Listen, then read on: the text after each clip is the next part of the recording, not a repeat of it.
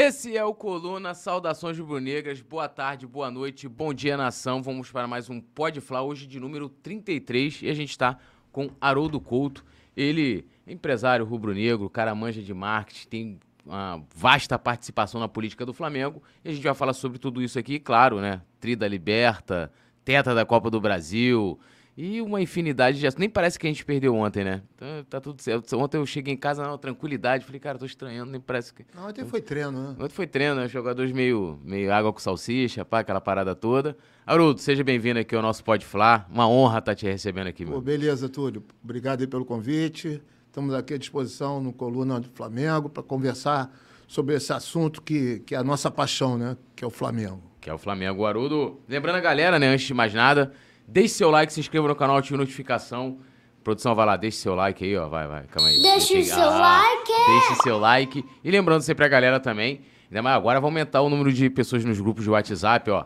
Se tornem membros do Clube do Coluna. Um dos benefícios é estar com a gente lá no grupo exclusivo no WhatsApp. Link fixado aqui no chat e também ao lado do botão inscrever-se. Então, cola com a gente. A gente está com a ausência hoje de Rafa Penido. Está meio combalido, né? Depois de muitas comemorações, teta da Copa do Brasil, tri da Libertadores, gols de cria. Aí teve aquela friaca ontem, ele ficou combalido, Carol Maia já está cuidando dele. Ele vai ficar bem sábado, ele já vai estar tá 100% para poder narrar. Ah, sábado não, domingo. Eu estou acostumado com os jogos do Flamengo sábado, domingo para narrar o jogo do Mengão. Vambora. Melhoras, e... Rafa. Melhora, Rafa. E vinheta, produção.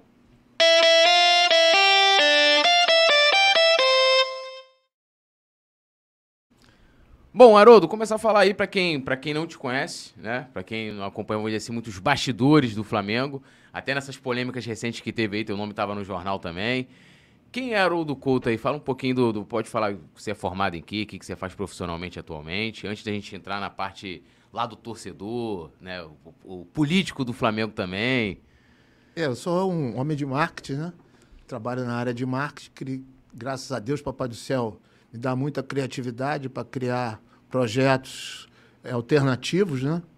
E a minha área de atuação é essa. Antes eu trabalhava com, com decoração, há muitos e muitos anos atrás. Eu tinha algumas lojas de decoração. E aí, depois que eu entrei no Flamengo, na política do Flamengo, o negócio foi mudando, foi mudando. Eu acabei fechando as lojas de decoração e trabalhando exclusivamente nessa área de marketing, que é uma área que me fascina muito. E, e, essa paixão pelo, pelo, pelo Flamengo, como é, que, como é que começa lá do torcedor, essa paixão que fez com que você fosse acompanhar o Flamengo, também se tornar sócio, né? É, comecei garoto, né? Eu, eu era muito pequeno, os amigos lá da rua iam para os jogos, eu ficava olhando. Aí um domingo desses eu cheguei para meu pai e pedi se eu podia ir para o jogo com eles. Aí um deles foi lá em casa, falou, falaram com meu pai, meu pai autorizou. E eu fui sentei na charanga com eles e a partir daí me apaixonei. Chegou todo... a conhecer o Jaime? Da, Jaime... Sim, Jaime, Ernesto, cunhado, todos eles. Eu sou Jurássico. Velha guarda. Velha guarda. E ali que a gente. eu fui um dos fundadores da torcida jovem ali, né? Porque a gente começou a assistir o jogo, jogos ali no, na charanga e sempre com a mesma roupa, com a mesma cueca, sentava sempre na mesma posição. Esse amigo meu que me levava, o Randan, ele era muito supersticioso, então no meio do jogo tinha que comprar sorvete com o mesmo sorveteiro. Era todo um ritual todo igual. E no, quando chegou em 67, quando o, o presidente Veiga Brito vendeu o Luiz Carlos, que era o grande jogador do Flamengo na época, para o Vasco, numa quarta-feira de cinza, a gente o grupo lá, a gente não, era um grupo lá de mais de rapaziada, resolveu fazer um enterro do Veiga Brito ali. Aí o mascote diante do grupo, né? os caras todos com 21, 22, 23 anos. E não era tre... o pessoal da charanga, né? Não, eu com 13 anos. Mas era um pessoal que sentava ali, a gente já se conhecia de vista, coisa e tal. Aí vamos fazer o enterro aqui do Veiga Brito. Ah, eu desci, fui lá para aquele primeiro degrau lá, que era mais largo, né? Tentar ajudar lá, segurar na ponta do, do caixão. Aí veio o Jaime, o Ernesto, o cunhado. Pô, aqui não, aqui não, faz isso ali atrás do gol, vai para ali para trás do gol. Aí a gente foi levar o caixão para trás do gol. E assim nasceu a torcida jovem, o poder jovem, né? E em seguida, a torcida jovem, que dia 6 de dezembro agora vai completar aí, né? São 53 anos. É, e, e, de torcida jovem, torcida com mais dois anos de poder jovem. Jovem, 59 anos, então. 55. 50, ah, é 53, 55, verdade. Exato. Sete na cabeça aqui. Mas é, é porque. Não, é até legal você explicar, né? Porque a, a, a charanga tinha essa, essa pegada de não. Não protestar, né? Vamos dizer assim, né? Independente do que acontecesse, o Jaime tinha isso. O Flamengo podia perder de 7, de 8. E, e foi por esse motivo mesmo que nasceu a, a torcida jovem. Tipo, ah, tinha uma galera ali que falou: não, a gente quer protestar, a gente quer. É, a gente, a gente não vivia de protesto, mas naquele momento a gente achava oportuno que, que teria que fazer alguma coisa, que fazer um protesto. E aí os cabeças lá, o Pedro Paulo, o Paulo Afonso, o Fuinha, o verdadeiro Onça, não o Eugênio Onça, que veio depois. E aí começaram a fazer o movimento e eu, mascote, fui o mascote do grupo, me meti lá no meio e fui juntos. Jogo no Maracanã, viagem também. E aí, em 69, fizemos a primeira, tivemos a primeira caravana da torcida jovem. Eu fui, Flamengo São Paulo, estreia do Pedro Rocha, ganhamos 2 a 1 um. Depois, a partir daí, viajando sempre com o Flamengo, todos esses anos, até 2005, eu viajei em quase todos os jogos do Flamengo. Até 2005. De 2005 para cá eu diminuí, só vou nas finais, semifinais. Aí eu acho que eu sou o terceiro ou quarto que mais viajei com o Flamengo, né? O Moraes e o Guilherme Embre são os dois, sem dúvida nenhuma, que mais vezes viajaram, né, com o Flamengo. E eu, eu talvez seja o terceiro, até pela longevidade, né, do, do número de viagens, né? Caraca.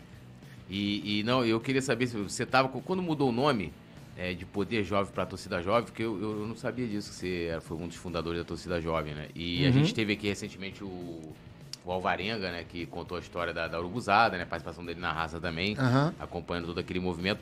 E é, que você falou que mudou depois para o nome para Torcida Jovem. Torcida Por Jovem. mudou? O poder dava, dava, ruim na época? É, eu acho que a- o pessoal entendeu que o Paulo Afonso, o Pedro Paulo, que eram os caras que comandavam, né? Como eu falei, era o Pedro Paulo, o Paulo Afonso, o Marcos Vinícius. Fuinha menos, Fuinha era mais direito, trabalhava, atuava mais na área da bateria ali. E, e talvez a tia Helena tenha tido uma, também uma participação de, de entendimento que torcida talvez ficasse uma nomenclatura mais adequada, né? Do que poder jovem, enfim. E aí foi o nome foi alterado. É, e, e, assim, é, hoje a gente, você, pô, você pegou uma época super raiz, né? De, pô, de, de ver a fundação de uma torcida, de depois ver a chegada da, da, da raça e depois todas as outras que É, vieram. o, o Cláudio, o César, É, é o o Edu, dele, o, a galera saíram, eles saíram da Jovem, foram fundar a Flamor com a Verinha, aí não deu muito certo, eles voltaram pra Jovem, na Flamor ficou um negócio meio... Amor jovem. É, amor jovem, o Cláudio não se sentiu muita vontade, o, o César também não. O Edu eles voltaram, recuaram, voltaram para jovem e depois foram para fizeram a raça, que foi um grande sucesso e está aí até hoje também, junto com a jovem, junto com a Flamanguaça, junto com a, Império, com a Império, com, com tantas outras aí. Nação 12. Sim, todas elas um maior sucesso, muito importante para o Flamengo. É, não, o que eu ia te perguntar é o seguinte, hoje a gente vê, né, tá, isso é um grande debate, né, de como o comportamento da torcida hoje, né, até pela questão de ingresso, valor, né, uma elitização que a gente teve por conta, principalmente ali a partir de 2013, né, com a, com a reforma obra do Maracanã. é, com a obra do Maracanã. Como é que você vê o comportamento hoje da torcida? Como é que você analisa, na sua opinião, ela tá mais elitizada? Ela perdeu aquele... é, o pessoal fala muito do lance das, cantorias até, que Ah, perdeu, menos, perdeu, sem dúvida alguma. Se a gente pode ver, pôde ver aí agora recentemente nesse jogo final aí, Flamengo e Corinthians, com os preços bastante elevados, a torcida bem diferente do que, do que era. Eu acho, eu defendo que atrás dos gols, pelo menos, tem que haver um espaço é, com ingressos a preços populares, para que a tor- as torcidas possam ter a sua participação e para que o povão possa estar presente, porque é a essência do Flamengo. A essência do Flamengo é o povão. É o povão que incendeia, é o povão que, que traz aque- aquela energia, uma coisa diferente do Flamengo. Você chegar ali naquela mureta ali e ver aqueles trens chegando lotados, aquilo passa. negócio- Eu, eu, por exemplo, a gente chegava no Maracanã, eu e Fuinha, a gente chegava no Maracanã em dia de grandes jogos, às 8, 9 horas da manhã. Eu que não sou de acordar muito cedo, abriu umas exceções e conseguia nesses dias chegar, chegar no Maracanã às nove da manhã para a gente preparar a bandeira, a bateria e tudo mais. É, e a gente tinha uma sala, né? Junto com a charanga rubro-negra. A charanga de, é, dividiu, a, dividiu não, eles ficaram com dois terços da sala e a gente com um terço. Fu a seguir, uns, não me lembro exatamente quanto tempo depois, o Ricardo Múcio, o Zucarelli, o Pelé, o Reco, o Guilherme Embre fundaram a Flamante. E aí a gente dividiu a parte que cabia a torcida jovem, dividiu também com a Flamante. A gente ficou num espaçozinho bem, bem reduzido, mas o importante era acolher ali a todos. E, ali, e dois de cada torcida, no caso eu e Fuinha, e no, na Flamante era o, Flam, era o Ricardo Mussi, eu acho que, se não me falha a memória, era o Zucarelli ou o Pelé. Tinha uma credencial e a gente entrava pelo portão 18 até às 11 horas da manhã, no máximo, né, para preparar a festa para o jogo de, de, de, de, de tarde. Né? O jogo normalmente acontecia às 5 horas da tarde. E aí, quando estava tudo já arrumado, coisa e tal, os portões abriam normalmente uma hora da tarde, a gente ia ali para aquela mureta ali no corredor ali onde tem os bares e os banheiros e ficava olhando a movimentação, né? Já estava com as bandeiras todas arquibancadas, a bateria, as faixas. E aí era muito emocionante a gente ver os trens chegando, aquela multidão se aglomerando, esperando o portão abrir. A, aquela galera mesmo do povão, né, que incendeia as arquibancadas, eu acho que isso faz falta. Eu acho que o futebol precisa, tem necessidade de separar, reservar um espaço para o povão. A gente sabe que a gente, da mesma forma que a gente cobra que os clubes tenham grandes plantéis, precisa ter faturamento alto, mas eu acho que é um espaço ali de uns 5, 10 mil lugares em cada estádio tem que ser reservado para as pessoas de menor poder aquisitivo.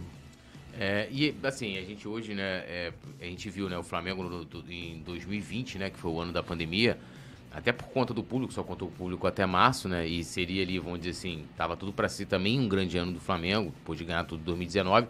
E a diretoria tinha orçado ali só de bilheteria 100 milhões ou algo. 130 milhões é, para aquele ano. É, e acabou fechando no vermelho, né? É, lógico, não teve público nenhum até o final do ano, só voltou a ter público, se não me engano, acho que foi outubro de 2021. Sim, né? 2021. 2021. E, assim, a gente sabe que, lógico, o clube tem a necessidade hoje, né? Conta com a, com a receita da bilheteria. Como é que chegar no equilíbrio entre a gente poder é, contar com, a, com, o povão? Porque o, o, o grande problema hoje, no, no, no, pelo menos no Rio, é assim, né? A galera que tem, tem uma grana, né? Que tem um poder aquisitivo é, maior, ela quer estar junto com o povão. Sendo que nesse meio tempo, ela comprando ingresso ali, tipo na Norte, que é os caras sabem que já é um setor concorrido, tem um valor ali, tem a sua valorização aquele setor, ele acaba tirando né, o lugar, do, lugar do povão, é. que ele queria estar junto. Como é que faz para equilibrar? Incluir todo mundo nesse, nesse bolo, é, vender ingresso mais barato? Como é que, o, o que o Haroldo faria se tivesse a caneta lá no Flamengo para tentar resolver esse problema? O que eu faria primordialmente é não depender das receitas de bilheteria. Eu acho que elas são é, importantes, mas não são fundamentais, não são essenciais. Eu acho que a gente tem mais receita para explorar. Eu, inclusive, nesse ano de 2020, foi o ano que eu terminei um, um projeto que eu já tinha já, que seria o Flamengo ganhar em cima do consumo de cada um de nós.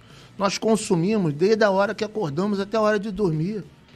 A gente, você toma café de manhã, você sai, você almoça, você bota gasolina, você chama o Uber, você compra um aparelho, um aparelho de eletrodoméstico, você troca o teu celular e o Flamengo tem potencial para ganhar um percentual de tudo isso. Foi o projeto que eu criei, que foi o Shopping Fla. E apresentei a diretoria com 250 parceiros, onde todas as vezes que todo mundo comprasse pela internet, no caso só 20 milhões desses 40 milhões de torcedores, Flamengo recebe 3% de comissão. Isso é dinheiro a dar com pau. Um dinheiro que nunca ninguém viu na vida. No Flamengo, essa história de faturar um bilhão, um bilhão é pouco, porque é mal trabalhado. A gente tem potencial para faturar 2, 3 bilhões por ano. mudar completamente o patamar que a gente já acha que é elevadíssimo para um patamar ainda muito maior. Você quer ver? E essa ideia não é minha, é do Cláudio Cruz, da raça. Se você licenciar 10 produtos da cesta básica, veja quanto o Flamengo poderia arrecadar. Quantos milhões de pessoas iam comprar, torcedores, comprar café, açúcar, sal, feijão do Flamengo. Flamengo ganhando 10 centavos de cada produto, 10 centavos só de cada produto. Se você colocar aí em cada família de três pessoas uma receita para o Flamengo mensal de 5 a 6 reais só, em cima de 10 produtos, uma família de três pessoas, se você multiplicar aí por 10 milhões de torcedores, desses 40 milhões que consumam esse produto, são 60 milhões por mês. Por mês. Você multiplica por 12, dá 720 milhões. É quase o faturamento de um bilhão do Flamengo. Isso num item, num projeto de licenciar 10 produtos da cesta básica. E o Flamengo ganhar apenas 6 reais por mês em cima de todo, do consumo de todos esses produtos. É muito pouco. É bem pouco. Então, o Flamengo tem uma, uma condição muito grande de aumentar em muito esse potencial de receita do marketing. Infelizmente, hoje ainda é mal trabalhado. É, falando um pouquinho da sua entrada na, na, vida política do clube, como é que foi essa. Você falou assim: ah, vou virar sócio, vou começar a participar. É, a gente era da torcida jovem em 81, 83, e a gente entendeu, né? Que a gente começava a ter que ter representantes do Flamengo, Mas da nessa, torcida. Nessa época a torcida já. É porque hoje em dia é muito comum a gente ver, às vezes, na época de eleição, tipo, ah, o Urubuzada apoia um candidato, Raça apoia outro, jovem. Nessa época não era. Não, tinha. O, o, quando o Márcio Braga foi. revolucionou com a FAF, evidentemente que a gente teve uma aproximação, né? O Cláudio, eu, alguns líderes ali, tivemos uma aproximação grande com ele. E a partir. De, o Ricardo Múcio, e a partir disso a gente começou a ter um, com essa aproximação a pensar em chegar se tornar sócio, coisa e tal. E aí foi quando eu tornei sócio. E comecei a incentivar alguns outros companheiros. No outro dia mesmo, o Julinho Lagosta falava comigo, falava sobre isso. Pô, esqueceu que você, uma vez lá na arquibancada, deu uma pilha, que a gente tinha que se tornar sócio, coisa e tal, para participar mais da vida política do Flamengo. E assim foi.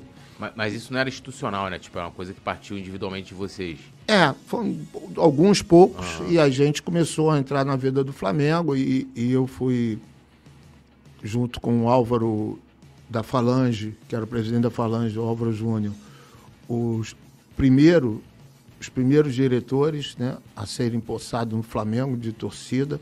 Nós fomos de, diretores do Flamengo em 87, e em 92 eu me tornei presidente do conselho, do conselho fiscal. Uhum. Explica para a galera aqui que faz o conselho fiscal do Flamengo. É, fiscaliza as contas, né? Analisa, avalia as contas lá, enfim. Era uma praia que não era muito a minha, mas que eu entendi que valia a pena o sacrifício de eu ficar ali dois anos para que eu pudesse me eternizar na política do Flamengo. Hoje eu sou membro de todos os nato de todos os conselhos do Flamengo, graças a eu ter sido presidente do Conselho Fiscal. E, e, você participou, né, da reforma do Estatuto de 92, né? Sim, sim. Tem seu nome lá como seria como o nosso colaborador. Só não saí na foto porque foi boicote político ah, é? dentro é do Flamengo. Então, sim. Por quê? Quanto, por que ah, o Flamengo é sempre. Foto? Cara, o Flamengo é inacreditável. inacreditável as coisas que acontecem no Flamengo. Pô, mas seu nome tá lá, né? O nome tá, mas na foto, infelizmente, eu não pude sair porque marcaram comigo às 13 e, as, e a foto era às 11. Marcaram para eu não chegar. Um dos, dos beneméritos lá do Flamengo, que se achar, daqueles caras que, que são contra as renovações, que é uma cabeça, né? O clube é meu, aliás, abraço assim algumas pessoas, né? Diferentemente isso aí a gente tem que abrir, bater palma para o Márcio Braga, que foi um cara que revolucionou, abriu para as torcidas, abriu para mim, para o Álvaro e para tantos outros, sempre apoiou a renovação dentro do clube. E o Márcio que me colocou nessa, nessa comissão, inclusive, de estatuto, de 92, para ajudar a desenvolver o estatuto, que hoje eu acho que já está arcaico, a gente tem que fazer uma mudança bastante radical, uma modernização muito grande nesse estatuto. E, e aí o Álvaro César de Andrade, que era o presidente da comissão de estatuto, falou: ah, 13 horas a, a foto. Eu falei, tá legal, 13 horas. Cheguei lá 13 horas, não, a foto faz 11. Caraca. Eu falei, tá legal. Sacanagem. Essa coisa do Flamengo. É, porque tem a foto lá de todos que participaram da Todos da participaram, reforma. tem meu nome não tem a Não foto. tem a foto. Exatamente, mas não tem problema. Tu O não importante re- é ter não participado, ter colaborado. Oi? Tu não deu retalhada nele não depois? Uma bronquinha. Não adianta, não, não adianta. Essas perseguições políticas no Flamengo, eu acho que são uma tolice, é uma coisa que, que atrapalha o, a convivência, que deveria ser saudável dentro do Flamengo, entendeu? Essas coisas, as pessoas se fecham, a diretoria, ela é eleita, ela é empossada, ela é eleita para representar o Flamengo ali, mas todo mundo, eu acho que, que é rubro-negro, todo mundo que é sócio, ou até mesmo sócios torcedores, ou até mesmo quem não é sócio. O cara que chega lá para somar, para agregar alguma ideia, coisa e tal, tem que ser bem recebido. E isso não acontece, e não é só dessa diretoria. Não quero, não vou ser injusto falar que é essa diretoria. Isso aí vem de anos e anos e anos, é histórico dentro do, do Flamengo, infelizmente. Todo mundo age da mesma forma. Quando se, se elege, se fecha ali naquele casulo, fica só aquele grupinho ali, que é uma coisa muito ruim para o Flamengo. Acho que o Flamengo tem que abrir, expandir, trazer novas ideias de fora e, e conversando e desenvolvendo novos projetos para que o Flamengo venha a crescer cada vez mais. É, você, você falou do, do, do, né, do, do estatuto, a gente lembrou aqui, e tem muitas, muitas é, como é que eu vou colocar aqui, é, cláusulas do estatuto, por exemplo, que aí eu não estou nem colocando a questão de, vou dizer assim, é, é, questão do tempo, né? Algumas coisas que vão ficando defasadas, né? O mundo vai mudando, a gente tem Sim, tecnologia e tal, aquela coisa toda. Mas tem questões aí que, que aí a gente vai entrar na. Quando até eu te conheci, te conheci, se eu não me engano, 2011, 2012, não lembro agora. Mas eu lembro, lembro de você muito bem quando você participou da chapa do Gonlevski, em 2012, né? Ronaldo Sim. Gonlevski, inclusive, um ser humano incrível, uma pessoa que eu gosto muito do, do Ronaldo. E naquela ocasião ali, Sincerão, que nem eu. ele é, ele se Sincerão. chega e fala. Não tem, ele- não tem eh, ficar de. Fala o que acha, o que pensa. Se gostar, gostou. Não gostar, tudo bem é, também. e- ele é muito gente E por boa. isso também é muito retaliada no Flamengo, assim É. como eu e alguns outros, porque nós não nos posicionamos de acordo com o interesse das pessoas e sim com que aquilo que a gente acredita que seja a verdade e seja o melhor para o Flamengo. É, e, e naquela, naquela ocasião, é, a galera vai lembrar com certeza, que foram vocês, no caso vocês que eu falo assim, a, a chapa ali, né? Que entrou com, com um pedido para impugnação do Valim e do Landim na ocasião. Do Valim, do Valim, porque o Valim não tinha. É, mas o Landim também foi impugnado também. Foi a chapa toda, é, porque entrou. Não, mas por, por causa do Valim. O Valim não tinha cinco anos consecutivos. Valim, que é um cara muito gente boa, eu gosto muito, e na época ele entendeu, não foi nada de pessoal, foi É, mas simplesmente aí para eu, eu quero entrar na na parte É. polêmica que foi debatido na época, que até pra mim, lendo o estatuto, lendo o estatuto, eu não sou jurista nem nada, mas tanto ler aquilo ali, você vai, quando tem uma palavra mais difícil, você procura o significado, né, dentro daquele juridiquês todo, é, você acaba tendo, de certa forma, um entendimento e também vai acompanhando o debate de outras pessoas falando, advogados e outras pessoas que é, é, também vão dizer assim, os curiosos e tal. Ali, no, pelo menos na parte de anistia, né, que foi o que a, é, que a situação, para até para contextualizar a galera, foi em 2011 a Patrícia promove uma anistia. Todo sócio, se tivesse inadimplente, poderia ir lá no clube, ó, tô inadimplente aqui há 20 anos, já tá, a gente vai abrir mão, você daqui para frente vai começar a pagar e tal. Isso aí acontecia periodicamente É, no Flamengo. É, depois não aconteceu mais, com o Bandeira não teve nenhuma anistia, com o Landim também é. não teve nenhuma anistia. É, aí, sendo que ah, quando você lê lá no estatuto, ele não... Eu acho até que depois da, da pandemia, não querendo te cortar, Não, já te falar. cortando, depois da pandemia eu acho que merecia uma Merecia uma anistia, anistia, né? para esses sócios que durante a pandemia tiveram dificuldades e interromperam o pagamento. né? E, e aí, na- assim, no estatuto, não diz ali quando se há anistia, se anistia. Ampla, geral e restrita. Isso. Aí, esse foi o grande debate na época e falava assim, pô. O É uma anistia financeira, É, não política. Isso. Aí falou assim, pô, não, o, o Valim ganhou a anistia financeira, porque ele parece que não pagava desde os anos 90, né? Alguma coisa assim. E ficou, pô, sei lá, seria uma fortuna se ele fosse pagar. E aí falaram, pô, mas não tem como dividir isso, né? A a anistia, a anistia, ela deu 100%, ele tá ah, é dentro da questão política. Aí eu te pergunto, você continua com esse entendimento é, é, de que Porque eu entendo na questão política, tipo assim, ó, ele era um adversário ali forte, né? Tava primeiro nas pesquisas, aquela coisa toda. O Golevski era um cara que é, é, entrou muito forte, até antes, ele lançou, acho que, se eu não me engano, ele lançou até o, a candidatura, foi antes até sim, da, da, sim. da, Chapa Azul, né? Foi, foi.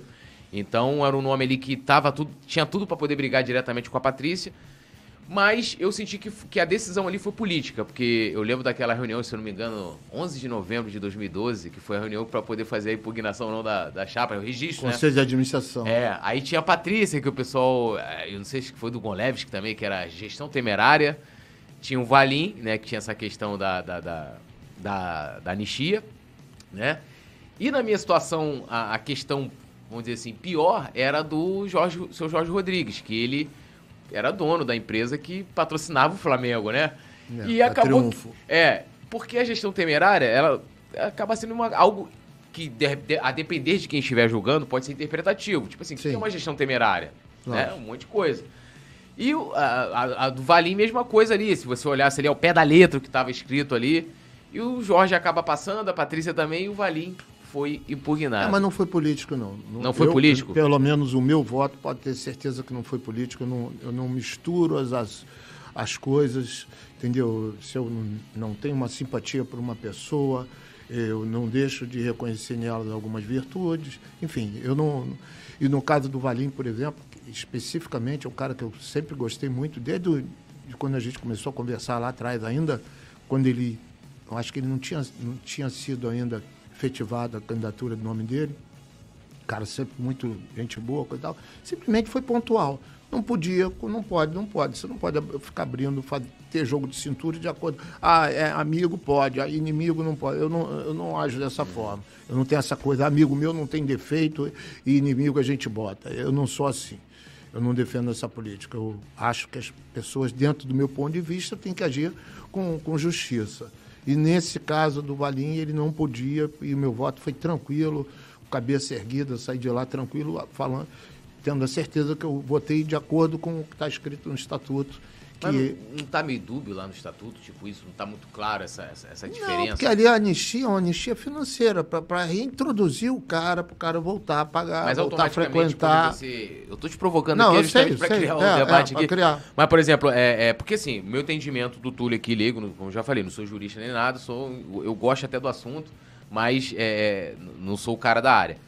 Porque assim, você deu anistia para ele, ele voltou a frequentar a sede, na minha opinião, automaticamente, como todo sócio, se eu chegar lá no Flamengo agora e me associar, eu sou sócio, só usando como exemplo, me associar, uhum. eu auto, automaticamente já temo como né, os direitos e deveres que tem no estatuto ali, que também são políticos. Que eu tenho que, se eu for participar do processo político, eu tenho que seguir todo o rito para votar, para ser claro. votado. E Você ele ali. tempo. Né? E ali no, no, no, estatuto isso não era claro. Isso até que gerava muita polêmica, né? Na época você deve ter levado muito hate aí da, da galera. Você pode dar sua opinião sobre, sobre essa, essa questão, se no estatuto isso não deveria estar tá até mais claro, eu acho. É, a gente pode ajustar, como eu falei. O estatuto é um estatuto que a gente fez em 1992, né? Já se vão aí 30 anos é. né? que, de estatuto. Acho que está na hora da gente rever ali muitos pontos, inclusive essa questão da política. Eu defendo, sou um defensor que tudo na vida tem política, o Flamengo precisa sim se envolver na política, não ter partido, é diferente. O Flamengo tem que ser suprapartidário, mas o Flamengo precisa ter representantes na política, seja como vereadores, seja como deputado federal, estadual, até mesmo senadores, porque a gente tem uma massa de torcedores espalhada em todo o Brasil que pode colocar no Senado seus representantes. E quando o Flamengo eventualmente vier a precisar em alguma causa maior, o Flamengo poder contar com esses apoios, que a gente sabe que é importante. Agora, por exemplo, para viabilizar o, o estádio. Antes da eleição, todo mundo falava em estádio. Agora, depois da eleição, com certeza, se a gente for dar continuidade, espero que dê continuidade né, nesse projeto aí, a gente ter o nosso estádio próprio, com 120 mil lugares, sendo que 10 mil lugares, segundo o Rodrigo Duncha aí, deu uma entrevista Sim. falando para de lugares populares, que eu super aplaudo e apoio e defendo, a gente vai ter dificuldade. porque a gente sabe que principalmente os representantes da política aqui do estado do Rio de Janeiro não vão querer que o Maracanã fique esvaziado. O Maracanã sem Flamengo não tem vida, a gente sabe que não tem vida. E na hora que a gente tiver o nosso estádio, Maracanã vai virar o quê? Um palco, uma casa de show? Não vai, ter, não vai fazer maior sentido. Então, eu acho que a gente vai começar a ter esbarrar em dificuldade. Todos aqueles que falavam subliminarmente que, pô, legal, estádio Flamengo e tal. Na hora que a gente for passar as licenças, for tramitar as licenças, a gente vai ter dificuldade. Então, eu acho que a gente tem que ter nossa bancada em todas as esferas, é, municipal, estadual, federal, para que o Flamengo venha a ter não só força, força o Flamengo tem. O Flamengo tem que ter poder constituído também. Inclusive algumas ações na CBF, né? A gente sabe que às vezes, muitas das vezes, você quer mudar algum estatuto na CBF e aí não tem, não tem poder para atuar lá dentro. A, a CBF já há alguns anos ela é dominada pelos paulistas. Enfim, eu acho que tudo isso com, com uma bancada de representantes rubro-negro, eu acho que a gente começa a ser visto diferente e ter poder para ir mudando as coisas gradativamente. É, não, você falou aí no, no nessa questão, até porque, para lembrar a galera, quando a gente estava fazendo aqui a série com os políticos, né? É, e o, o Haroldo veio aqui com, algum, com alguns, acompanhando alguns, e você falou muito dessa questão da criar a bancada do Flamengo, né? Exato. E aí, como é que seria, né, o Flamengo é, a gente tem lá no, no, estatuto, né, algo que, que né, o Flamengo ele não, não, prega religião, apesar de ter um padroeiro católico, vamos colocar assim, que é o São Judas Tadeu. Ele não é a, partidário. Como é que você é a partidário, mas participar da política de qualquer forma? Porque assim, a gente você pode ter candidatos lá que o cara fala assim, ó, eu sou o candidato do Flamengo, porque eu vou participar da bancada do Flamengo, ou eu faço. Não, não é o como cara é que chegar essa... se alto, né? Uhum, mas como é que seria essa, essa bancada do Flamengo? Alguma, alguma. É isso que eu tô falando. Pode ter representante da direita, do centro, de esquerda, isso aí. A gente não teria que fechar com um representante de um determinado é, tipo, tem segmento. a bancada da bala, tem a bancada eu, do evangélica. A, a, bancada evangélica, isso aí. Eu sou da igreja e, e, a gente tem a bancada lá e eu acho que isso traz muitos benefícios. Traz uma proteção, entendeu? Para que os nossos direitos não sejam atacados, né? Não sejam... É... Então eu acho que o Flamengo precisa ter essa bancada. Eu acho que o que eu, o que eu defendo é que não seja de dirigentes que estejam no cargo. Eu acho que são, devem ser pessoas ou que já foram dirigentes, ou pessoas ligadas a, ao Flamengo com, é, reconhecidamente. Né? É, temos artistas, celebridades, enfim, diversos que poderiam, que têm um compromisso contínuo com o Flamengo, né, reconhecidamente, eu acho que seria uma coisa bastante legal e proveitosa para o clube quando fosse necessário. Evidentemente que a política, eu acho que o, que o, seja o vereador, o deputado estadual, federal, o senador, seja o prefeito, o presidente da República, ele tem que estar defendendo o interesse macro. Mas, pontualmente, em algumas circunstâncias, como, por exemplo, agora essa que eu estou citando aí do estádio, a gente vai ter dificuldade para obter essas licenças. Não tenho a menor dúvida disso. É, é, a minha grande preocupação é como as pessoas poderiam se utilizar do Flamengo é, nessa questão de, tipo assim, principalmente em época de campanha, a gente sabe como é que é. A gente tem aí o, o, o, estatuto, de certa forma, tenta proteger o Flamengo mesmo. Aí entra outra questão também, mesmo sem ser muito vamos dizer, direto nessa questão, né? Que ele fala ali, ah, campanhas alheias ao, ao clube. Então, uhum. isso quer dizer qualquer campanha de qualquer coisa, mas ele não fala especificamente de uma questão política ou que tipo de campanha. Porque é como eu tô falando, muitas vezes tem coisas que, a depender de quem estiver julgando, é, da interpretação que a pessoa pode dar, e eu já participei de alguns processos de, de dar entrada em alguns pedidos, em 2018, por exemplo, quando o Bandeira foi candidato, sendo presidente do clube, e na campanha dele ele falava oh, o que eu fiz pelo Flamengo e foi em embaixadas e tal. E lá na época, né? É, depois as pessoas mudaram de ideia, mas aí também eu já não. É, eles arquivaram o pedido que eu, que eu fiz para poder analisar a situação do Bandeira. Falei, olha, tá claramente ali ferindo o estatuto, usando o Flamengo, não sei o quê. Eu acho que se ele não for mais dirigente, eu acho que não, não, tem, não tem problema. Não, mas aí, aí que tá que eu tô falando a questão, tipo assim, do cara utilizar o Flamengo na campanha dele. Mas eu acho que se ele fez, ele só vai utilizar se ele tiver sido produtivo para o Flamengo. Hum. Se ele tivesse sido importante, no caso o Bandeira foi. Né? A gente, todo mundo tem que reconhecer que muitos frutos da parte administrativa. Financeira. Financeira, nem tanto, Túlio. Nem tanto. Eu acho que mais da parte administrativa ele foi o presidente pé no chão responsável. Financeira, eu ainda discuto, porque muitas das coisas que ele colheu foram frutos que, se eu tivesse lá, você tivesse lá, você teria colhido e eu também. Vamos lá. O Clube dos 13 implodiu em 2012, Isso. quando ainda a Patrícia Amorim era presidenta do Flamengo.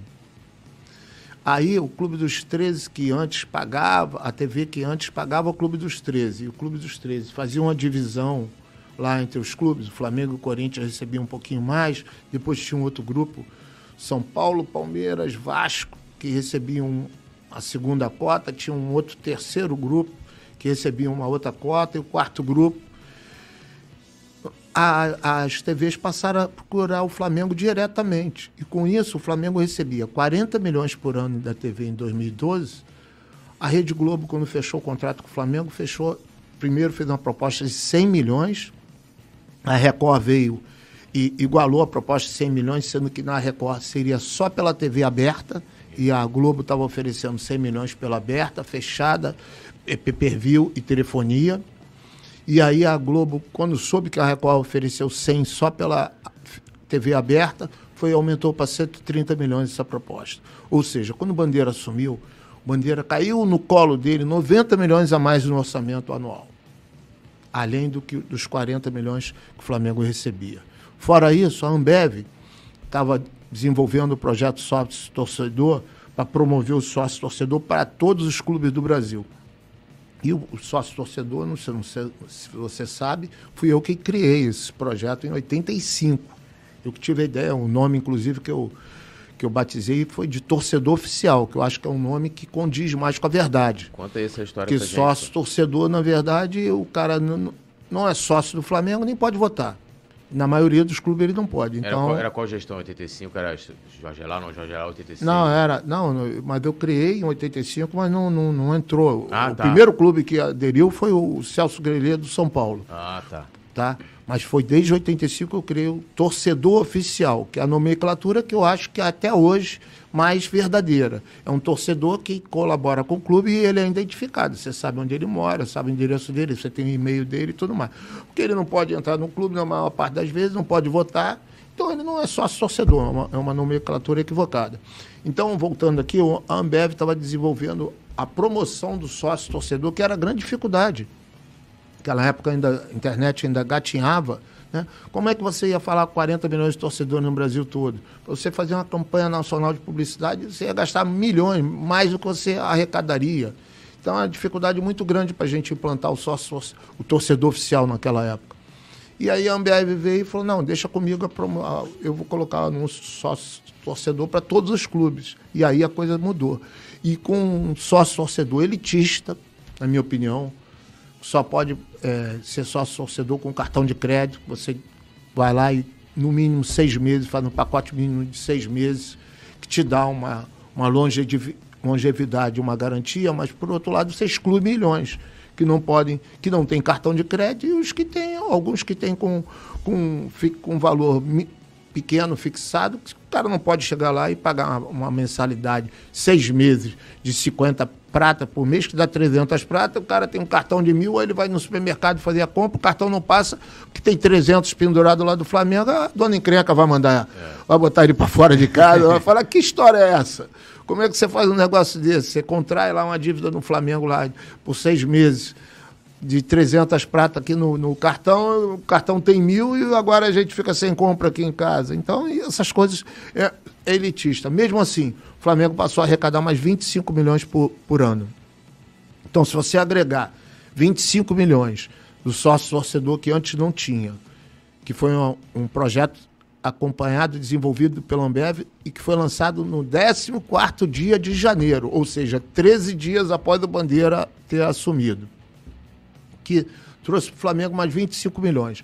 Com mais 90 milhões do acréscimo do contrato de TV, a gente tem uma, uma, uma receita a mais de 115 milhões por, por ano para o Bandeira administrar. E aí que entra a competência do Bandeira e do seu grupo, que foram extremamente responsáveis nos gastos e administraram muito bem essa receita, fazendo a quitação de 70 milhões por ano, em média, de dívidas, durante seis anos, 420 milhões, e outros 300 milhões foi no Profut, 35 é. anos faturado, e zerou a dívida do Flamengo. Foi aí. É, mas, mas por que, que o Bandeira não entraria aí nessa, vamos dizer assim, se, Não, o que eu falei é o seguinte, que o Bandeira, eh, como fez um bom trabalho no Flamengo, ele só vai colher frutos como na política, como representante do Flamengo, se ele tivesse sido suficientemente competente, como ele foi na administração no Flamengo. Se ele chegar lá no, no clube e não desenvolver um bom trabalho e se lançar candidato, né? A torcida com certeza não vai votar no cara. Vai falar, pô, o que, que eu vou botar esse cara lá? Esse cara teve lá no Flamengo, não fez nada pelo Flamengo. Então eu acho que, inclusive, isso motiva o cara que é, que é amador chegar lá no Flamengo, fazer um bom trabalho. Se ele tiver com, com alguma aspiração futura, política, social, seja lá qual for, só vai agregar, só vai conseguir êxito se realmente ele desempenhar uma, uma função legal, positiva, de maneira positiva, dentro do quadro de dirigente do clube, que é um, que é um quadro amador que não recebe dinheiro. É, eu, eu assim, eu, eu tenho, eu tenho ainda um, um, um, pé atrás sobre essa questão da bancada, porque é, do Flamengo, primeiro assim, é, como que seria esse, esse uso, né? É, é, e como que. Porque pegar os conhecidos, tipo, quem já conhece, ah, o cara já conhece, ou, ou tem uma vida é, social, tem muita gente que é sócio do Flamengo e é candidato, e é o deputado, tem cargo, inclusive, público, né? É, de como pessoa, vou dizer assim, como é que a gente coloca?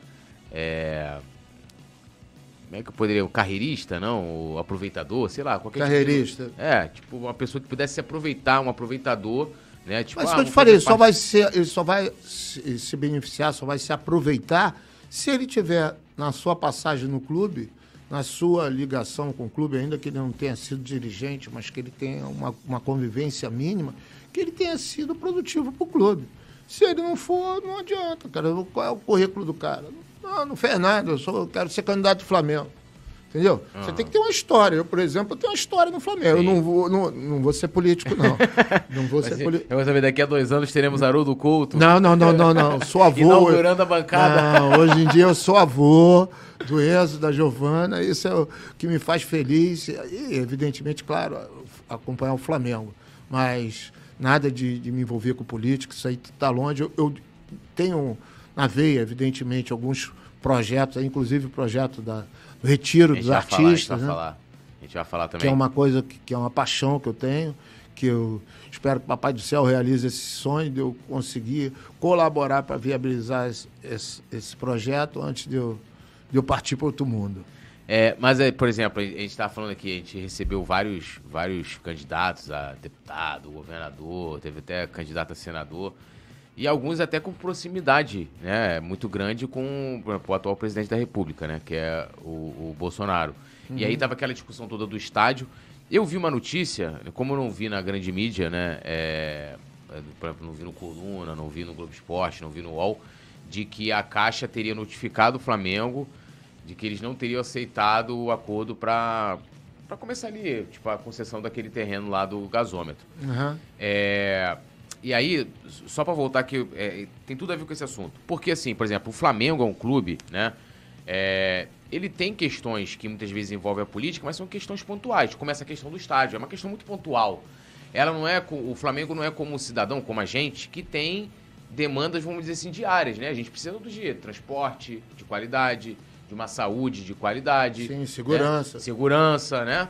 É, e aí eu vejo que até nessa questão pontual, por exemplo é, que teve aqui candidatos que tinham ligação direta com o presidente. Tem, né? Porque ninguém morreu, ainda bem. É, e eu não vi nenhum movimento.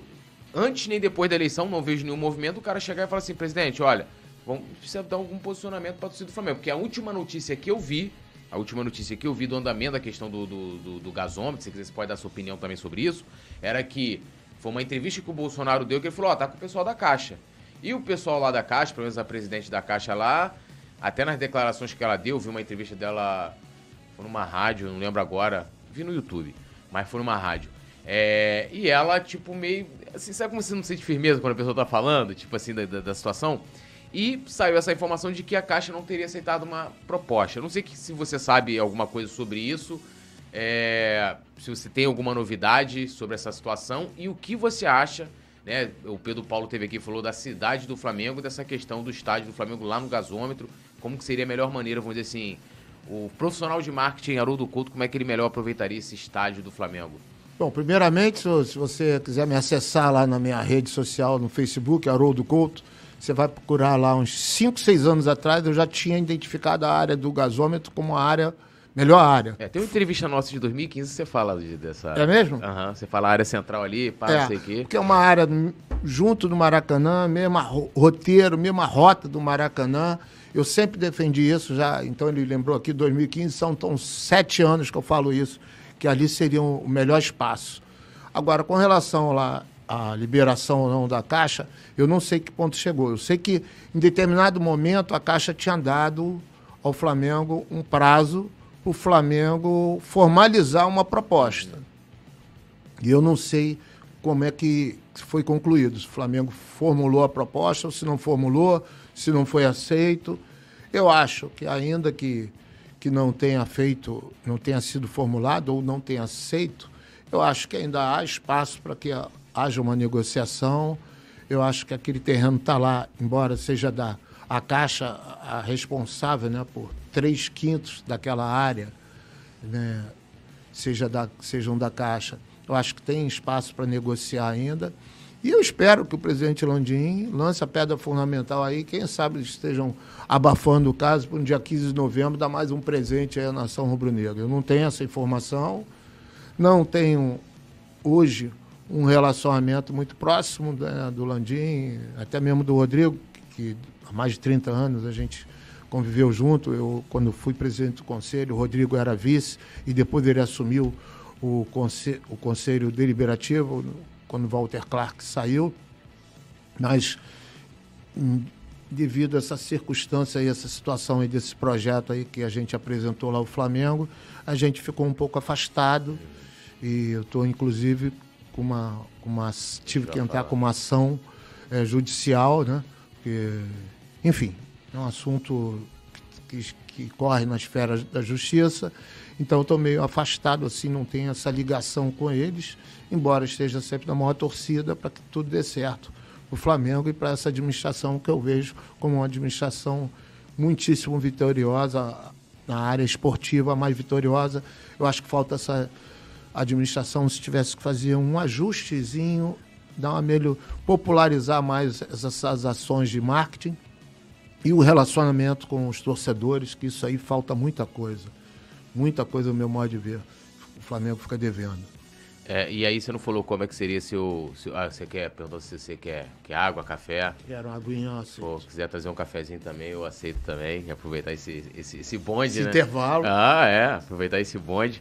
Não, e, e aí você falar da sua ideia assim, pro estádio, porque o, o Landim falou de, de, de estádio pra, se não me engano... 110, 120 é, mil. 110, 120 mil. Rodrigo também. É, Rodrigo também. falou. E o Pedro Paulo falou, né, de que se criar ali uma cidade do Flamengo, né, Uhum. que, não, que não teria como atração somente o estádio. Você teria ali, sei lá, museu, áreas de. Claro. de- de Inclusive o. Museu do Flamengo, né? É. que está para ser inaugurado, inaugurado, aí. né? E a gente, de repente, ter que reformular os planos e. Se bem que seria uma coisa para daqui a 4, 5 anos, daqui, É. que é o que seria o prazo, toda a tramitação da Aí. documentação e, consequentemente, a construção do estádio. Mas aí, o que, que você acha é, assim, da cidade do Flamengo? Você acha que, que poderia ter na cidade do Flamengo é, que, em termos de marketing, de a repente, nível de ativa- entretenimento, tudo isso que você falou. Eu acho que a gente tem que colocar lá um ginásio, como é mais ou menos no Maracanã, né? Que tem, o, É, tem o- o Gilberto Cardoso ali, fazer um, um- um ginásio polivalente, colocar museu, restaurantes, enfim, ter uma área de, de, de para que o torcedor do Flamengo e o sócio do Flamengo, não só o sócio o torcedor, de repente um, um, um centro comercial, que não seja um shopping, mas alguma coisa que, que ajude sempre o Flamengo a estar incrementando ali a movimentação e o faturamento, É. que a gente não pode esquecer. E o, e o Maracanã? Aí o Maracanã tem que deixar de lado. O que, que você acha hoje desse edital aí, essa coisa toda, esse debate tudo que tá, né, agora o edital... Na verdade, é, pediram alguns ajustes, né? Que... Foi o Túlio que pediu esses Não, ajustes? não fui eu, mas eu concordo. Não, não, que, aliás, foram poucos ajustes, né? É. Eu teria feito mais ajustes, mas o Tribunal de Contas aqui do, do, do, do- do Estado acabou. é, deu uma segurada ali, pediu alguns ajustes no, no edital atual. E você acha que o Flamengo deve participar? Como é que, como é que você vê essa situação, cara? Não, nesse momento eu acho que a gente tem que participar, até porque, como eu falei, o, todo o processo, até que a, a gente consiga as, as autorizações, a documentação, as licenças. Com, primeiro comprar, fechar o, o- a área, né? Depois todo o processo de tramitação da documentação e a construção vai demorar aí 4, 5 É. anos. Durante 4, 5 anos a gente tem que jogar no Maracanã, não tem jeito, vai jogar onde? Não, não, não gesta outra opção. Agora, que a gente tem que ter o nosso estádio, isso aí não tem a menor dúvida. Diante do- das circunstâncias, do que tem acontecido no Maracanã, vira e mexe, chega Copa do Mundo, aí vai, tira a gente de lá, a gente fica sem estádio. Aí, depois da Olimpíada, a mesma coisa. Aí, depois, entrega o estádio na mão do Flamengo e do Fluminense para os dois clubes administrarem. O Flamengo, na verdade, aqui em banca, mas o Fluminense teve que entrar para consolidar, né? Que não foi só concedido a um clube só. Aí o Vasco vai e recorre à justiça, e a justiça dá o direito do Vasco jogar, e agora o Vasco já estava pleiteando jogar 15 domingos dos 52 domingos por, por ano. Se você levar em consideração que dos 52, na verdade, são 45, porque sete domingos é, são férias e preparação. Dos 45, o Vasco está querendo um terço do- da- das datas, das datas né, que são as melhores, né? nobres do, do futebol. Ou seja, o Flamengo e o Fluminense seriam responsáveis, mas o Vasco ia ficar com o mesmo direito de utilizar é, 15 domingos dos 45. Então eu acho que o Flamengo tem que partir para o estádio próprio. Não tem, não tem outra opção hoje. É, agora, já falar dessa. Até o, noti- o Coluna noticiou. Você, você tinha um projeto, você pode até detalhar esse projeto aqui pra gente, em que acabou virando uma ação judicial, é, porque no caso o BRB teria copiado, né, esse, esse plagiado, né, vamos colocar assim, plagiado esse, essa sua ideia, né, essa propriedade intelectual. É, o Shopping Flá. E Shopping esse, Flá. esse shopping que o Flamengo arrecadaria 3%, Que é o projeto você estava falando que é o lance virtual, né? é um lance virtual, que o Flamengo receberia 3% sobre toda a receita, sobre toda compra efetivada através do Shopping Flá, do link do Shopping Flá em 250 parceiros. Então a gente teria lá Amazon, Americana, Ponto Frio, Casa Bahia, Uber, iFood, eh, Drogas Raia, Drogazil, enfim, todas as vezes que você fosse comprar, localiza, tudo que você fosse fazer, em tudo, o Flamengo receberia 3%. Você imagina o montante de dinheiro que isso poderia representar consumo de 20, sobre 20 milhões de torcedores, não dos 40, 20, eu falo em 20 porque são 20 milhões que são internautas, se são internautas, são potenciais compradores pela internet.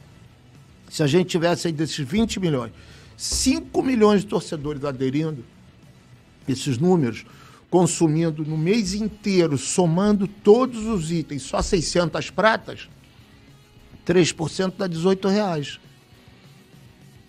Você multiplica por 5 milhões, você vê a quantidade. 90 milhões por mês. Vezes 12, 1 bilhão e 80. É o orçamento total do Flamengo.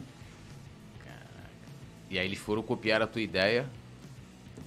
Eu apresentei no dia, quer dizer, o meu grupo apresentou no dia 18 de, de janeiro de 2021 o presidente Landim e para o Reinaldo, que é o CEO do clube, Reinaldo Belotti. e no dia 12 de abril apareceu no BRB. Foi isso. E aí, você chegou a tentar conversar antes? Com... Cheguei, Eles claro, falaram, claro. falaram alguma coisa? Te Não, não falaram nada. Nada. Notifiquei extrajudicialmente. Primeiro conversei verbalmente, claro, né? Ninguém me deu satisfação, aí fui pro pau, foi o jeito. E, e como é que tá essa situação na justiça agora? Tá lá, tá aguardando o julgamento. Aham. E, o, e o BRB chegou a se manifestar oficialmente dentro dos autos também sobre essa. Ainda não. Ainda não. Pra- Não, não. Se manifestaram dizendo que foi uma coincidência. Uma coincidência. Alguém teve a mesma ideia que você. É, só que o BRB já tinha contrato com o Flamengo desde junho ou julho de 2020, né? E dez meses depois, em abril, né? Ele colocou o projeto. Quando ele colocou o projeto, até dia 12 de abril, tinham 300 mil contas no BRB. E no dia 6 de agosto ele já tinha batido um milhão e meio de contas. 114 dias depois ele pulou, saltou de 300 mil contas para um milhão e meio de contas. Lá eles fizeram o seguinte, ao invés do Flamengo ficar com os 3%, Aham. eles pegam os, os 3%, colocam num fundo para o cara que for cliente do BRB, comprar através do shopping do BRB, e quando o cara compra 7 mil reais, ganha uma camisa oficial do Flamengo. Cara, Que a preço de custo custa 140 reais. que nem- Né? praticamente não é quase nada. dentro 2%. do- E o outro 1%, aí é. E o Flamengo não leva nada. o Flamengo não leva nada. O Flamengo levou, foi quando bateu um milhão e meio de, de contas, tinham no contrato que o Flamengo receberia 18 milhões. É, eu acho que é. Mas não é, não é por Mas conta. quando eu soube, até onde eu soube, na época, eles não haviam pago esses 18 milhões do Flamengo. Não, então, eu, eu cheguei a apurar essa história na época, porque no- no- na eleição do Conselho Fiscal no início desse ano, o, esse assunto foi levantado né, durante o processo eleitoral ali, é, em março, e virou uma polêmica. Aí eu fui apurar a história que, na verdade, o Flamengo não ganha por conta aberta.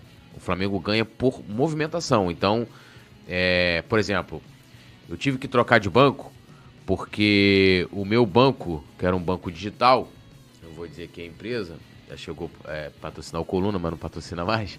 Mas ele não ia mais utilizar a pessoa física, né? Só ia trabalhar com pessoa jurídica. Aí eu tive que trocar de banco, falei, pô, vou trocar pelo BRB. Aí eu cheguei a abrir a conta, mas aí depois eu vi que eles não fazem, tipo, eles não são um banco digital, né? Eles, lógico, você vai utilizar normalmente, como você tem um cartão, você utiliza em qualquer lugar, né? Tiver um cartão de crédito, mas eles não são como é, esses bancos digitais. Aí eu falei, ah, não vale a pena. Aí eu fui procurar outra, outro banco. Então, por exemplo, eu abri a conta, entrei nessa contagem desse número, mas o Flamengo não ganhou nada. Porque eu não movimentei nada lá, não botei dinheiro. Não, mas pelo que eu soube, quando o Flamengo atingisse, quando o número de clientes do banco, Então, pra, pra- sócios, do- Flamengo, atingisse determinadas escalas, o Flamengo seria. Quando bateu um milhão e meio, eles tinham que pagar o Flamengo Então, o- 18 milhões. O contrato, e aí eu, eu, eu fui, conversei com muita gente, pra não revelar aqui as pessoas, mas conversei com muita gente e falaram, não, Túlio, ó, não- o Flamengo não recebeu, não tem nada a receber, não, o Flamengo- a coisa que o Flamengo recebeu do, do BRB foi o valor fixo, porque só conta a movimentação. E aí você tem que te atingir ali, é, que é dentro da plataforma BRB Flamengo. É, então, assim, se você também abrir uma conta normal no BRB, por exemplo, também Não, aí o Flamengo não é também não ganha nada. É, que ser então, na- dentro daquele programa BRB Flamengo ali, você tem que aí vai comprar cartão de crédito, compra por débito, não sei o que. Aí você vai juntando um montante ali, que aí você atinge e o Flamengo nunca, segundo, né? Até, até pelo menos até o ano passado, o ano passado, né? Porque esse ano ainda vai, a gente ainda vai saber. é, o Flamengo não tinha ainda batido essa meta, só tinha recebido. E pelo que eu conversei também com algumas pessoas é, experientes e de dentro do clube, que falaram, Túlio, isso aí é. Quando o Flamengo faz contrato assim, é só pra. Porque foi igual. É o Carabal, sendo que a BRB paga o Flamengo diferente da Carabal. O Carabal nem pagava, né? Lembra da Carabal? Aquela, É, um essas milhão de coisas de latas. fazer o contrato com, com alguns parceiros tem que olhar muito bem antes, né? Pra evitar problemas, né? Agora, como é que você analisa o trabalho do marketing do, do, do Flamengo? Você que é um cara da área. é, E também o nosso sócio, sócio torcedor atual, que o Flamengo nunca conseguiu, apesar de ter a maior torcida do Brasil, né? é, do Porque mundo. o sócio torcedor do Flamengo hoje ele é pautado apenas em compra de ingressos, cara. E como o estádio tem 60 mil, 65 mil lugares, você não pode vender terreno no céu. Como é que você vai vender, ter 200 mil sócios torcedores, né? Se o, o estádio só cabe em 65 mil pessoas. Você tem que começar a criar outras alternativas. Eu já cansei de, de dar sugestões, entendeu? Acho que você, o, você tem que de, eh, diversificar os valores. Você não pode co- cobrar do cara que mora lá na Paraíba, do cara que mora lá na Fortaleza, que mora em Manaus, o mesmo valor do torcedor do Rio, que frequenta o, o Maracanã três, quatro jogos por mês. Enfim, você tem que cobrar dele um outro valor, você tem que ter um outro tipo de, de coisa que estimule. Vamos imaginar que o Flamengo, sem custo nenhum para o clube, sem custo nenhum para o clube, vou dar aqui uma dica. O Flamengo sorteasse 11 torcedores para cada jogo, os jogadores entrar com o nome desses 11 torcedores nas costas. E depois não precisava nem pagar a passagem desse pessoal para vir, não, para não ter custo. O Flamengo mandar essas camisas para casa de cada um deles, já que o Flamengo tem endereço de cada um deles atualizado. O Flamengo enviar via SEDEX para casa deles essa camisa que foi jogada lá com o nome lá, Haroldo Couto, aqui uhum. nas costas. Túlio, imagina, o Arrascaeta com, minha, com o meu nome lá. Pô, jogar gol. 90 minutos lá com a camisa com o teu nome e depois você receber a camisa em casa. A gente não, no caso aqui, a gente aqui, a gente ia receber Sim. lá no CT, lá no próprio Maracanã, ia fazer uma foto com Sim. eles, coisa aquela história toda. Mas quem é de longe, que não poderia vir, ou Flamengo, ah, não, aí vou ter custo, pagar passagem, hotel. Esquece isso, não precisa. Seria só mandar uns liberar a camisa e mandar para o SEDEX. Você imagina o quanto isso poderia impulsionar número de, de torcedores que iam querer ver, sonhar com essa possibilidade de ter aí, concorrer a 55 sorteios, que a gente joga em média 5, 7 jogos por, por mês, vamos botar aí aproximadamente. Então são 77 torcedores sorteados por mensalmente para jogar com cada jogador jogar com seus nomes nas costas, aparecer na televisão, depois o cara receber a camisa em casa, autografada, enfim. São coisas que você pode, se sem custo, porque aquela camisa ali o jogador dá. Sim. Você sabe muito bem que ele pega e ele dá é. para um amigo, dá para namorada, dá para o porteiro, dá para o metro que serve ele. Então, são duas camisas. Uma o Flamengo pegaria e faria, trabalharia essa promoção para gerar uma enorme atratividade e outra seria do jogador, para o jogador dar lá para quem ele quisesse. Porque, na verdade, são dois uniformes né, que são utilizados, um no primeiro tempo, outro no segundo. Isso. Então, existem um, um, uma série de alternativas, como eu falei aqui, falei essa ideia do Cláudio Cruz, de licenciar aí 10 produtos da cesta básica. E a gente já deu uma ideia também para o presidente Landim, sem querer ganhar nada, foi só uma ideia para o Flamengo faturar e, e oferecer mais conforto para a gente fazer um lounge do Uber dentro do Maracanã, entendeu? Muito desconfortável, às vezes está chovendo, o cara paga uma cadeira caríssima, paga um lugar no camarote caríssimo, e aí não tem estacionamento para todo mundo, aí o cara vai de Uber e solta lá fora, aí está chovendo, aí é tiro, porrada, bomba, cavalaria. Pô, se você tem um lounge do Uber lá dentro, o Uber vai pagar uma grana. O Uber pagou na, no Sambódromo por cinco dias, 8 milhões para as escolas de samba em 2020. Pode procurar e pesquisar na internet.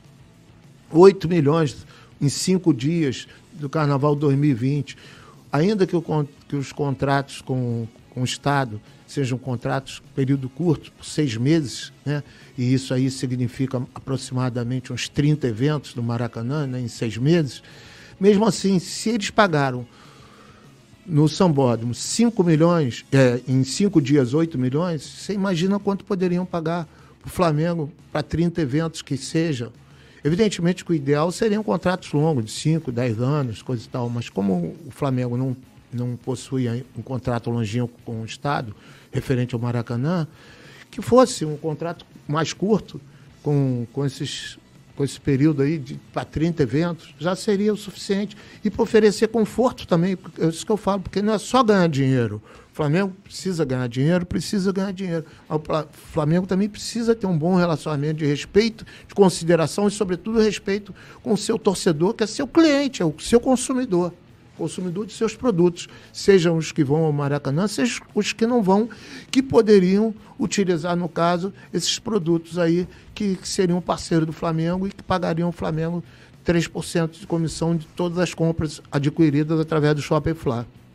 É, e, e, assim, o, o Ricardo Hinix, né? Você conhece? Uhum. Foi ele, do marketing do é, Flamengo, é, na época do Márcio Braga. E, do... e, ele tem uma, uma, uma opinião que eu concordo muito, que ele fala que o Flamengo hoje, não só na questão do, do sócio-torcedor, do dos, dos torcedores que vão ao Maracanã, né? Porque até o, o, torcedor aqui, mesmo que não seja sócio, mas ele entra lá no site, ele compra, ele tá tendo algum relacionamento ali com o clube, o clube também tem todos os dados dele ali, né? Uhum.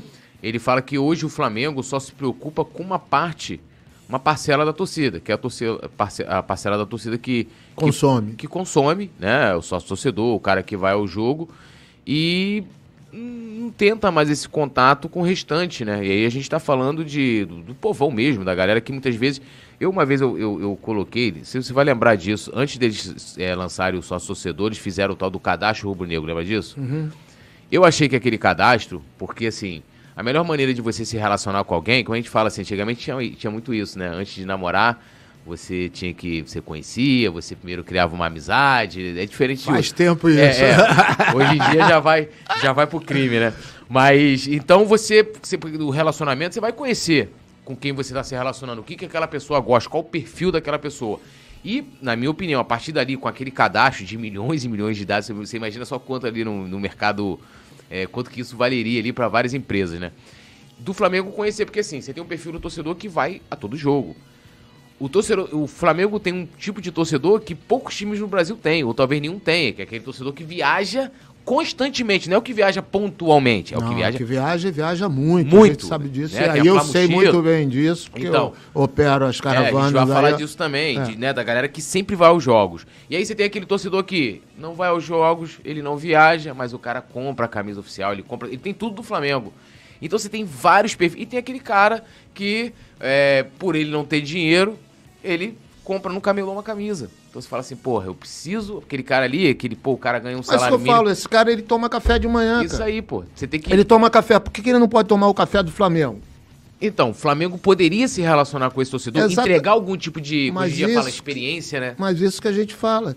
Com a, com a parceria com, as, com esses produtos todos que a gente tem necessidade de consumir, independente da classe social. A classe social consome determinado produto, a classe média outra e a classe inferior outra. Mas todas as classes consomem, todas.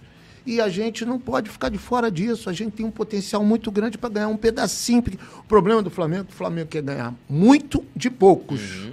E, a, e a filosofia é que está equivocada. Você não tem que ganhar muito de poucos. Você tem que ganhar pouco de muitos. Uhum. A gente, como eu coloquei aqui nessa questão aí do, licenciamento dos 10 produtos da cesta básica. O Flamengo arrecadar 5, 6 reais por mês apenas sobre 10 itens de 5, 10 milhões de consumidores, isso dá um dinheiro muito grande.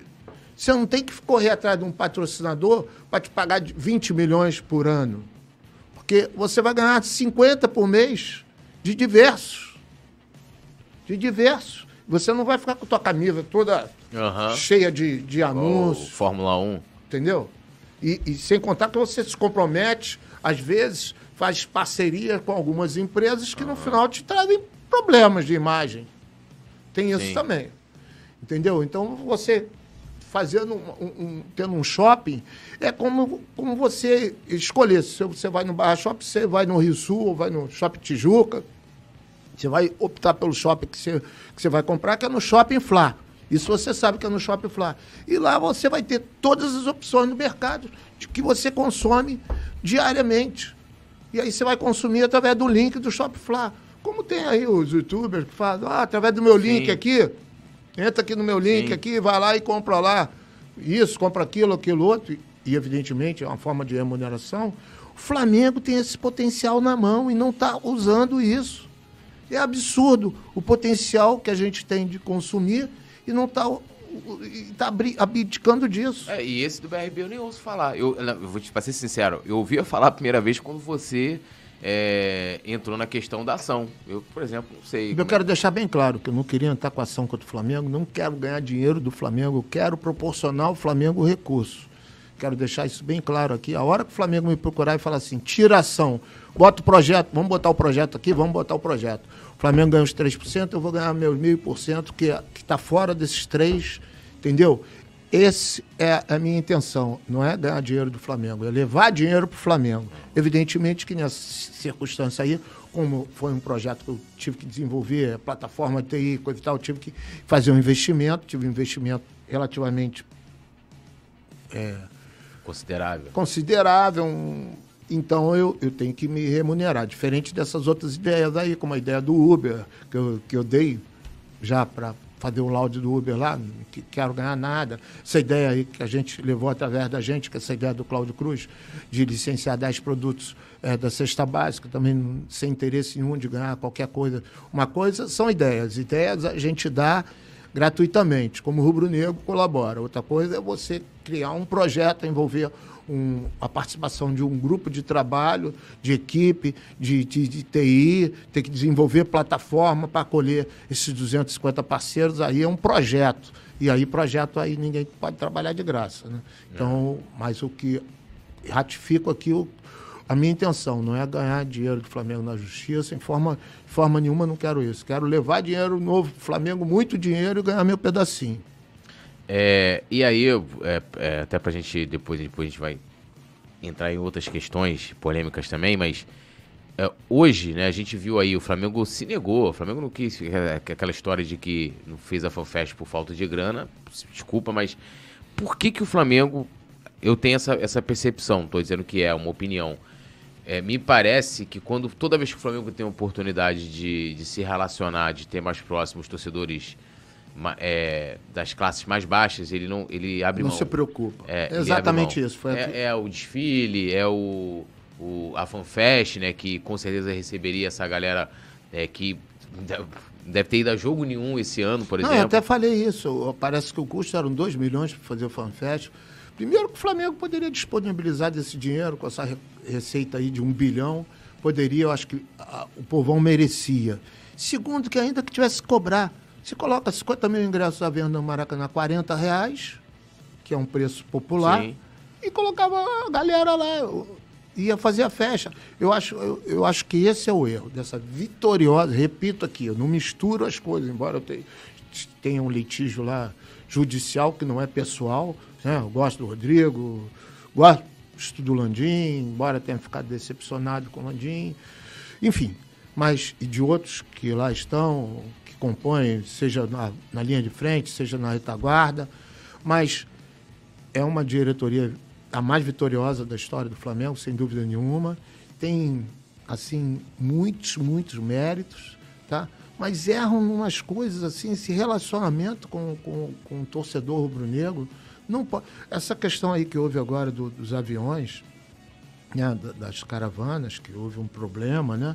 Pô, o Flamengo podia ter abraçado essa gente, essa gente não podia ter ficado no chão. É o sonho do torcedor, cara. O cara pagou para ir. Se houve problema, o Flamengo pegava. Até porque a empresa não teve dificuldade.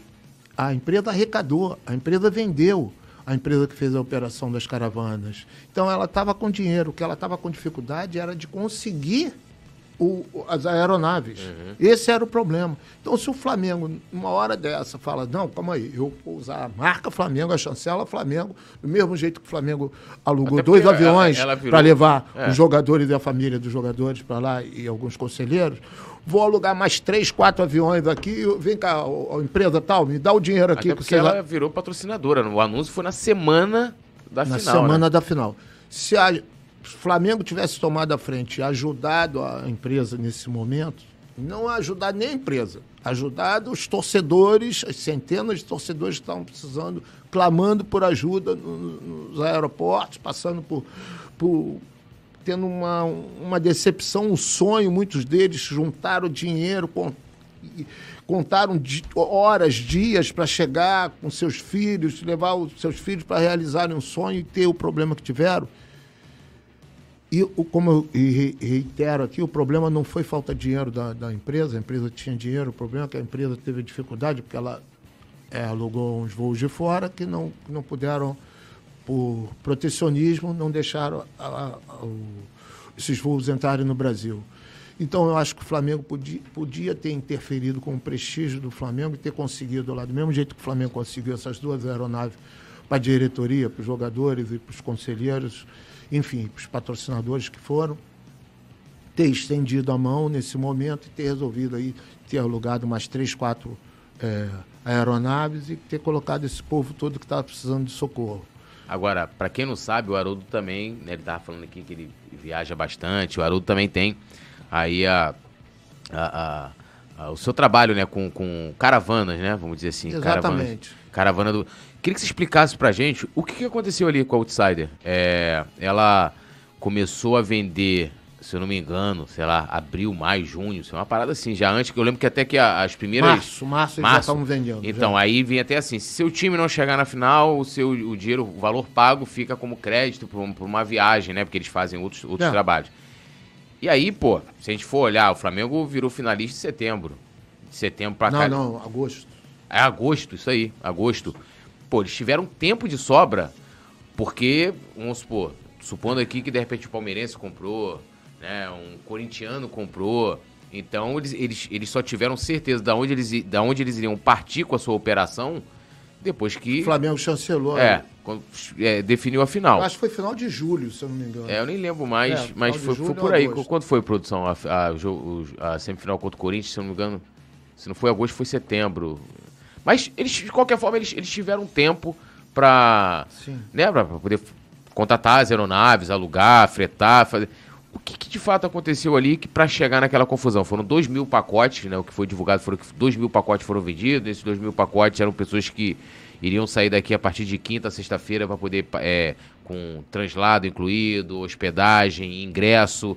Tinha gente que tinha o, o voo bate-volta, né? Galera que é, ia voltar, no- ia e voltava no mesmo dia. E acabou que virou uma bagunça generalizada aquilo ali. 9 de agosto, ou seja, eles Exato. vieram agosto, setembro, outubro, dois meses para os caras resolverem a questão, tiveram tempo. E aí você que é um cara da área que trabalha com isso, você poderia explicar pra gente o que, que aconteceu com o Outsider para ter toda aquele, aquela confusão que a gente viu. É, o que a gente sabe, as informações que a gente tem é que eles. é, o que aconteceu é que antes do Flamengo passar, os voos estavam. eram 200, custavam 285 mil dólares, Para fretar um avião. com 170 passageiros. Depois que o Flamengo chancelou, as companhias aéreas nacionais é, aumentaram para 410 mil dólares. Foi uma coisa assim covarde. E aí, consequentemente, aí eles devem ter tido problemas, porque eles devem ter vendido baseado em 285 mil dólares. E aí, quando o preço saltou para 410 mil dólares, opa! E aí, o que, que eles fizeram? Assim como eu fiz, fomos buscar alternativa no mercado internacional. Uhum. Né? Eu fiz um contrato com a TAG em setembro, mas eu me preservei e coloquei uma cláusula que o contrato só teria direito depois que tivesse autorização da ANAC. Porque eu sei que a ANAC age com protecionismo e muitas das vezes impede que essas empresas internacionais venham é, incomodar né, as, as companhias aéreas nacionais. E aí, pelo que eu soube, eles fizeram, contrataram aí umas aeronaves internacionais, só que eu não sei, talvez não tenham tido essa lembrança na hora ali de fazer o contrato, coisa e tal, e não devem ter colocado essa cláusula que eu me preocupei em colocar, de ter que exigir deles, no ato do contrato, para que o contrato tivesse validade, né, a autorização da ANAC. E aí, quando chegou em cima da hora, a ANAC não permitiu que os voos entrassem no Brasil e, e ele passou por esse sufoco todo e, consequentemente, todos os seus é, clientes que tinham comprado lá passaram esse sufoco que, no final, em parte, eles conseguiram resolver, né? porque eles conseguiram até em, em função do tamanho do negócio, do noticiário, conseguiram que a ANAC quebrasse essa resistência e esse protecionismo e liberasse para eles alugar, alugarem, fretarem três voos internacionais, se eu não me engano, da Equatoriana. É, alguma coisa assim. E aí conseguiram resolver o problema, não sei qual a dimensão que eles resolveram, se resolveram todos ou quase todos, mas de qualquer forma o susto, o susto que foi, tanto para eles, imagino, um sufoco que eles devem ter, passado, noite sem dormir, não só o, o dono, mas também toda a equipe, né, os sócios e toda a equipe de trabalho, principalmente os torcedores, né? Compraram e se sentiram ali lesados. É, eles venderam dois. Eu tinha achado, porque eu tinha visto em algum lugar, que eles tinham. Parece que somente cento e poucos torcedores ficaram de fora. Mas parece que o número é bem maior, né? Eles venderam dois mil. Eu lembro que no primeiro dia, quando começou o problema, que já tinha uma galera que, se eu não me engano, ia viajar O jogo foi no dia 29, né? Tinha Uhum. galera que ia começar a viajar no dia 26 ou 27. 27, 27. Né? Pra Já poder passar começava. três noites, que eram, É. né? É, é, dois pernoites, né? É, chegar lá, ia ficar duas noites lá, depois ia voltar no, no- É. depois do jogo. E aí eu lembro que tinham, sei lá, 400 e poucas pessoas que foram. Que aí, quando foi que essa galera que já começou, que tipo, ah, um voo marcado, sei lá, pra. Tô dando um exemplo aqui. Uma da tarde, aí entrou em contato, ó, deu ruim, esse voo aí foi cancelado, agora passou pra cinco. Aí foi indo e foi acumulando. Eu até me surpreendi quando eu vi esse número de cento e poucas pessoas somente que, no caso, teriam sido prejudicados. De qualquer forma, já, já é, não deixa de ser agravante, né? Pô, o cara comprou o pacote, ou comprou mesmo assim, bate e volta, que também deve ter sido caro ah, também. Pra, pô, o cara tinha que ter se- sido levado. E aí, eu não sei, assim, não tenho dimensão de quantas. é, isso não chegou a ser divulgado, né? De quantas pessoas Não, foram. não, não chegou a ser divulgado, não. E eu- a gente sabe que Hum. eles conseguiram três voos, né? Que, que foi no, nos 45 do segundo tempo, com essa, com essa empresa aí do Equador, que levaram três voos. Eu acho que tinham levado já um voo também da Azul, Isso. né? Pelo que eu li, né? Eles tinham reservado três, na verdade efetivaram um da Azul, então são quatro voos, que já dá um número aí considerável, enfim. No total eu não sei quantos eles tinham vendido e quantos passageiros não for, deixaram de ser atendidos. Aí, esse número eu não tenho. E para mim, que sou de alguma forma assim, opero também caravanas há 40 anos, graças a Deus nunca aconteceu um, um problema desse, né? A gente tem um, um cuidado muito grande, como eu falei aqui quando eu fiz esse contrato lá, esse pré-contrato com, com essa empresa. É, a gente colocou, teve o cuidado de colocar essa cláusula já prevendo esse protecionismo da ANAC, que as- como eu pude te mostrar aí antes do Sim. início, né? Eu lembro que você comentou isso com a gente bem antes. Falou assim: não, eu tô dependendo ainda da, libera- da liberação. Foi a da ANAC a da outra vez É. que eu tive aqui, né? Quando começou o problema lá, que eu vi que eles tinham contratado uma empresa da Europa também, que eu esqueci o nome aqui, eu lembrei na hora de você. Falei, caramba, o Haroldo falou que o contrato dele só teria validade se tivesse essa liberação. se tivesse a liberação da ANAC. Então a gente trabalha com muita assim, cautela, muito cuidado. Ao invés de levar duas mil pessoas, de repente melhor a gente levar 250, 300, 400, como foi o caso que a gente fez para Lima, no Peru, para Montevidéu também. Enfim, nessa a gente levou um número bem menor, mas Que eu vi, eu vi no Jornal Globo é, falando que você, não sei se eram pessoas lá da Outsider, mas que você tinha. Não sei se foram 30, pe- 30 vagas, alguma coisa assim. Eu vi numa matéria do Jornal Globo que até te cita lá é, uma participação sua ali. sei É, se- não, eu consegui 30 vagas no- no- no- na última hora, sim. Que era pro pessoal da, da Outsider. É, o pessoal do Outside ou, ou qualquer outro que quisesse viajar e efetivar o pagamento e, evidentemente, que não tivesse ainda efetuado o pagamento, seja de qualquer agência, ou até mesmo esse pessoal que estava deriva. naquele momento à deriva. E eu consegui 30 vagas na última hora que voaram. Voaram. Eu achei que ia, quando deu um- um meio-dia e meio, assim, uma hora da tarde, ca- Acabou. me ligaram três pessoas, eu passei para o meu operador, para o Marcos. Falei, Marcos, eu tô te vendo três. Que três? Acabou, não tem mais três, não. Falei, como que não tem os 30 alunos? Não, já foram, já foram. Caraca. Falei, que isso? Uma coisa assim. E agora a gente já está planejando aí para as próximas caravanas aí, Supercopa, Recopa, Supercopa e o Mundial de Clubes. Principalmente se for nos Estados Unidos, a gente já está com um negócio assim muito adiantado que a gente vai não vai precisar de visto quem viajar para a gente visto individual, vai ser visto corporativo. Então, indo na nossa caravana, o cara não precisa se preocupar com visto, até porque não vai ter tempo hábil, né? Os vistos americanos estão demorando muitíssimo, muito tempo para você agendar, coisa e tal. Então a gente já está com planejamento já bastante legal para levar a galera. É, antes da gente falar do, do, do retiro dos atletas aqui do projeto, que inclusive eu acho muito bacana, é, eu tava vendo o Vitor Belotti, que é o repórter do, um dos repórteres do Coluna, ele acompanhou, né? Foi lá acompanhar de perto lá no Galeão e tal. E algumas pessoas é, provavelmente vão entrar na justiça, ou já entraram.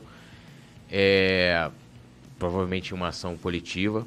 Aí eu te pergunto, né? Primeiro, assim, a imagem da empresa, na sua visão como profissional de marketing, a imagem do Flamengo que tinha anunciado e o Flamengo, depois que eu fui ver isso, o, o Flamengo no momento do anúncio, ele faz a propaganda, ó, oh, vão lá no Instagram deles, ainda tem pacote lá, valor maravilhoso, não sei o quê. Como é que fica a imagem do Flamengo nessa situação, juridicamente também, e da empresa? Você acha que ela continua? Porque é uma coisa desagradável para todo mundo, né? Imagina lá o Fernando lá da Outside, a cabeça dele, a família dele, enfim para os dirigentes do Flamengo que fizeram essa parceria, justo na semana que aconteceu isso, para os torcedores, para todo mundo, é uma coisa terrível, inimaginável. É uma. E você acha que eles têm condições, assim, em termos de marketing, de continuar trabalhando, operando com isso? É, foi um desgaste muito grande, né? Fica, para mim fica assim muito complicado eu me posicionar, né? Por ser até um concorrente, né? Uhum. Em termos, mas complicado. É um peso muito grande. Foi um desgaste e a dimensão que o negócio alcançou né, foi uma dimensão muito, muito grande. Toda a imprensa divulgando, jornais, televisões, enfim. E você acha que na justiça tá alguma coisa? Eu acho que eles vão se defender, né? Eu acho que eles vão lá mostrar esses contratos aí, que eles fizeram lá eles de fora. Eles vão poder dizer que foi o vulcão, né? Que aquela, aquela história ali foi... Não, o vulcão não. Eles vão ter que comprovar que eles tinham um contrato com essas empresas internacionais e que as empresas não puderam entrar no Brasil. Eu acho que isso ameniza, uhum. não tira a responsabilidade deles como um todo, mas ameniza um pouco, amenizaria um pouco... A situação deles situação deles, levando em consideração uma análise jurídica. Né? Eu acho que se eu fosse juiz, estou lá vendo, não, o cara está aqui, está com os contratos aqui, a ANAC quem pediu. É uma, é uma leitura. Outra, o juiz está analisando aqui, não, não tinha contrato com nada. Aí a situação muda completamente de figura. É, mas olhando a situação, é, eu estou lembrando aqui agora de uma.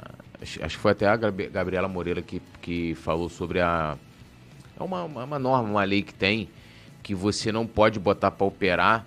É, tipo, você tem lá, né? É Brasil e Equador. Então tem que. Ele, você tem, a, tem que haver reciprocidade. Isso. Se você freta um avião para o Equador, você dá direito ao Equador fretar um avião um para cá. Isso aqui eu soube na primeira caravana que eu fiz em 80, nos anos 80 ainda, que eu fui no DAC e aí eu não queria saber de nada disso. Eu queria era fretar o avião para ir ver o jogo do Mengão. E aí os caras me mostrando lá, não, porque tem essa norma aqui de reciprocidade, você freta um avião para lá, você tem que dar direito para cá, enfim. Então, essas são coisas que envolvem muitos detalhes. Pô, mas você tá. Agora que rapidinho, desculpa te interromper. Você tá falando, pô, a primeira vez que você foi ver isso, né? Que você foi fazer uma caravana né? A gente não tá falando de uma caravana de ônibus, tá falando de uma caravana de avião. Yeah. Chegou lá, você já viu essa situação? Eu já vi. Pô, o cara não é a primeira vez que ele faz. E aí, porra, é que o cara. E aí eu não sei. aí eu não, não sei, porque das outras vezes eu não sei se ele teve essa experiência de fretar voos internacionais, companhias aéreas internacionais, entendeu? É diferente. É diferente você fretar voo daqui procedimento diferente. De repente, das outras vezes, eu acho que ele pode ter feito com voos nacionais uhum. e dessas vezes, em função dos valores. valores estratosféricos, ele ter buscado uma alternativa, assim como eu fui buscar também essa alternativa, e aí ele não, por falta talvez de conhecimento, não ter tido essa preocupação que eu tive de colocar esse, essa, essa cláusula. cláusula exigindo que, no caso, eu só venderia, começaria a vender depois que que eu tivesse a autorização da ANAC fosse me apresentada. Ó, deixa eu pedir aqui pra galera deixar o like, se inscrever no canal, ativar a notificação. Deixa ó. o seu like. Deixa o like. E aqui, ó, nós temos o Newton Teles, conhece ele? Newton Teles, Newtinho. Tá o Haroldo, grande rubro-negro, tem o Daniel Alves aqui também. A Juliana Afonso, é, ela tá perguntando sobre o desfile da Presidente Vargas, não vai ter mesmo, eu não acredito numa coisa dessas. O que eu sei, né, que até o Pedro Paulo e o, o Paz trabalhavam, né? Ou queriam, até, até o Pedro Paulo começou, que seria hoje, quinta-feira. Queriam fazer na Presidente Vargas, na Presidente onde está hoje impossível, é. né? Em função da, da manifestação é. que está acontecendo lá na Central do Brasil. Eu fui pioneiro em fazer desfiles de, de trio elétricos, de carro de bombeiro, inclusive o pessoal me, me zoava muito, falava que eu era vice-presidente de, de desfiles. Né, ah, é? Flamengo, é? Eu fiz, inclusive, da do time de vôlei feminino, quando foi campeão.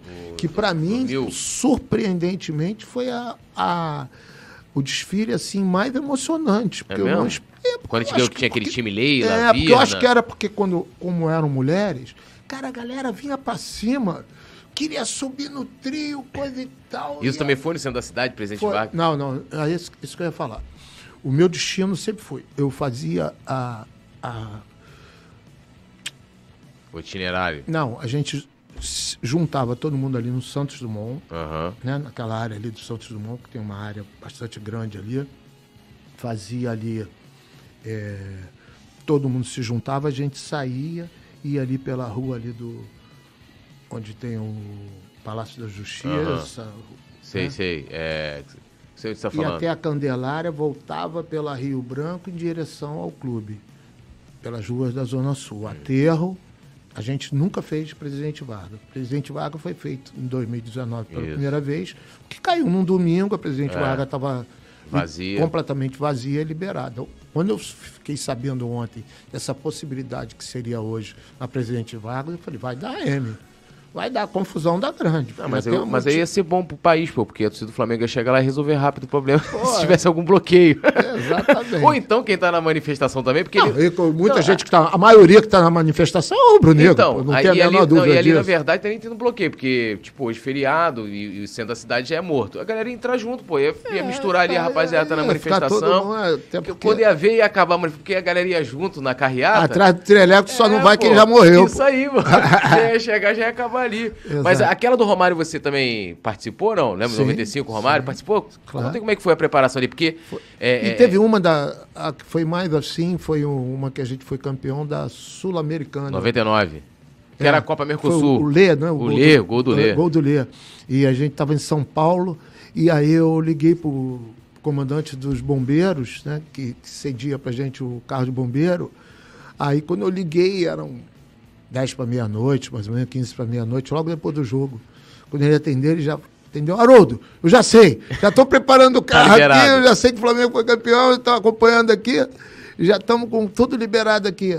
E, então era sempre isso, era uma festa muito grande pela cidade. Eu acho que isso faz parte da história do Flamengo. Uhum. O Flamengo não pode deixar. Outra coisa que eu fazia era o desfile das taças, né? Acho que o Maurinho teve aqui, Foi. conversou com vocês né, sobre isso. Levava ta a, taça do Flamengo na, em algumas cidades. Cheguei a levar em Brasília. Isso mas... você era vice-presidente de quê? Eu não era vice-presidente de nada. Nada? De nada. Colaborador? Colaborador. Pegava as taças, a gente fazia Nova Friburgo, Teresópolis, Petrópolis, Brasília. E ia com a taça do Flamengo, tudo que é lugar. Pra, e a multidão atrás, os carros buzinando, era uma festa. O Flamengo tem que ter isso. O Flamengo tem que dividir essa coisa com o povão, com a, com a nação rubro-negra. Não pode ficar centralizando só aos que foram, os que viajaram, só os que estão dentro do Maracanã.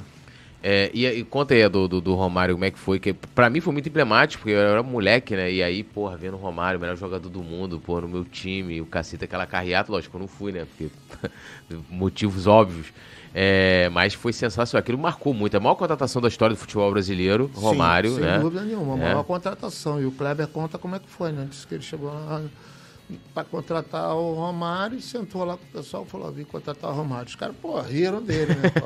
Romário é eleito o maior jogador do mundo, é diferente de você pegar um, um grande astro em decadência. É. Né? Ele tinha acabado de ser eleito o melhor jogador do mundo, tinha arrebentado tinha acabado de ganhar a Copa, do Copa Mundo. do Mundo. Então é uma coisa assim, e o Baixinho chegou no Flamengo com a marra do caramba, né? Ele era muito marrento. Era muito marrento. É difícil trabalhar, foi difícil trabalhar com ele na carreata? Não, não, não. Ali todo mundo curtindo muito, enfim, a multidão ajuda, aquela troca, né? aquela uhum. energia da nação rubro-negra com os jogadores ali, com tudo. É como eu falei, a que mais surpreendeu para mim foi foi a, Foi a do vôlei. A do vôlei feminino, até porque é, eram mulheres, né? Os caras ficavam malucos. Na Rio Branco, a galera queria subir no carro para dar beijo na leira, na venda. Porra, foi um negócio, segurança tudo em volta do carro. Segura aí, olha aqui. Porra, não parava. E eu, essa foto, inclusive, eu uso sempre, todo dia do Dia das Mulheres, eu posto essa foto Ué, minha no meio do, delas todas, no carro, no, no carro do bombeiro. E milhares e milhares de rubro-negros acompanhando. Multidão. Cara. E o que fazer agora? Eu tô vendo que o Flamengo parece, né? Não vi nada oficial, vi um noticiário de que trabalha com segunda-feira. Segunda-feira é um dia útil no Rio de Janeiro, sendo a cidade é uma área, né? É um setor ali que tem muitas empresas, o pessoal, trânsito. Eu tudo. acho, eu faria no dia do aniversário do Flamengo. Dia, dia 15 de novembro. acho que já perderia o clima. Mas agora já, já passou. As datas de impacto que teria que ser no dia seguinte já passou e, e evidentemente que essa do, do TRI da Libertadores não pôde uma função maior da eleição que acontecia no Brasil inteiro. E aí agora não, não tem outra possibilidade. Eu faria no dia 15 de novembro, quando, se Deus quiser, eu espero que o presidente Landim é, anuncie oficialmente o estádio. Esse é... Eu tô achando que você está sabendo de alguma coisa que você não quer contar Eu não sei gente. de nada, como eu falei para você, cara. Eu, eu tô assim, distante, né? Em função desse probleminha aí que a gente teve jurídico, que não é nada de pessoal contra nenhum deles, evidentemente. Mas isso me, me deu uma afastadazinha. Agora é um, uma coisa assim que eu fico pensando, seria uma data perfeita, né? E para o Landim com uma, e para o Rodrigo com, com uma gestão aí, eles como líderes da chapa, uma gestão tão vitoriosa, não podia ser diferente eles entrarem para a história colocando a pedra fundamental de um estádio, né? É. Que é um grande sonho aí de 99% do, de, eu diria, da nação rubro-negra. Talvez 1% aí tem aquela história ainda, ah, o Maraca é nosso, que é um grande uma grande mentira, né? Porque, na verdade, quando tem que expulsar a gente lá do Maracanã, seja na Copa do Mundo, na Olimpíada, deixar a gente sem estádio, a gente acabou ficando. É, ó, a Juliana Afonso está falando aqui que é, tem jogador que vai se apresentar na seleção antes do dia 15. É, eles ficariam de fora, que aí poderia ser. Hoje a gente tem que. Até o Rodinei, né? Pode ir para a seleção, tá na pré-lista. Mas ela disse que tem que ter o desfile. Aí seria um risco que iria é, correr, né? Também acho. Também acho que tem que ter o desfile. Tô, não sei segunda-feira, então. É, porque a data de 15 de novembro seria uma data bastante emblemática, né? Mas aí com essa lembrança aí já vai estar. Tá... Seleção se apresenta quando? Eu estou por fora de seleção. É, eu sei que convoca amanhã, né, produção? Mas a apresentação, não sei. Eu sei que o Flamengo, o último jogo do Flamengo no Campeonato Brasileiro é dia 13, né? Acho que é 13. Uma semana antes. Do, do... É, então, então mas uma semana, uma semana antes de quê? É, de começar o Mundial. Então, o Mundial começa quando? 20? Então, então vou botar. Então deve ter a rodada do Brasileiro dia 13. fora de seleção, é, então, não acompanho. É, minha seleção é o Clube de Regatas então, Flamengo. Se, se, a última rodada do Brasileiro foi de fato dia 13, eles devem se apresentar no dia seguinte, dia 14.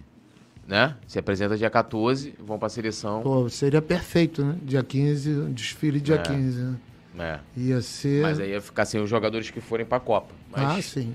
Mas fazer o quê, né? Tem um, tem um efeito colateral, né? É, o Pedro e o Everton, né? Que a princípio são os dois é, que, que mais garantidos, na lista né? do principal, né? É. O resto todos estariam presentes. Arrascaeta, Arrascaeta, Arrascaeta, Arrascaeta Varela. É. O Varela quase Varela está contundido. No... Ah, mas deve ir para a Copa, né? Mas deve ser uma contusão que vai tirar ele não, da Copa, Não, acho será? que não. Acho que a contusão é? dele foi uma contusão mais... É, mais... mais grave. É. Acho que demanda um tempo maior. Ah, então agora eu queria que você explicasse pra gente a questão do projeto Retiro dos Atletas, né? A gente chegou a comentar, quem acompanhou com a gente aqui a, a série com os candidatos aqui, a gente trouxe vários candidatos a deputado, federal, estadual, candidato a governador e tal.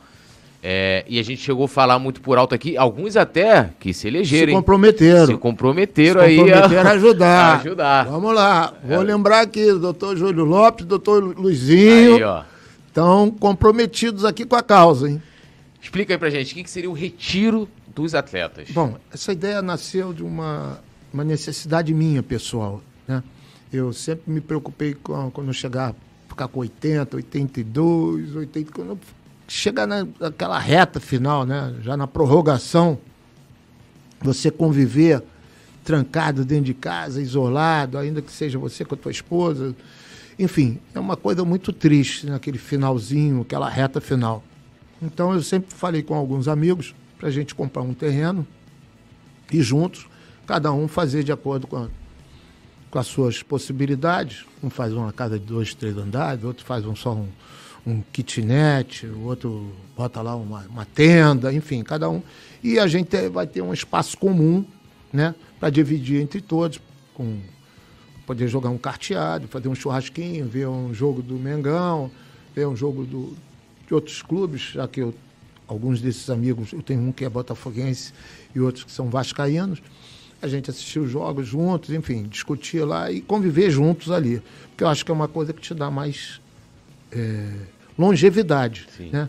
Do, do, que você ir para uma casa de idoso, onde você vai conviver com pessoas que não fizeram parte da tua história. Você imagina o manga lá na casa dos é. artistas. Que tristeza que deve ser. Tá lá, legal, o Stepan apoiou, amparou o manga, colocou o manga lá.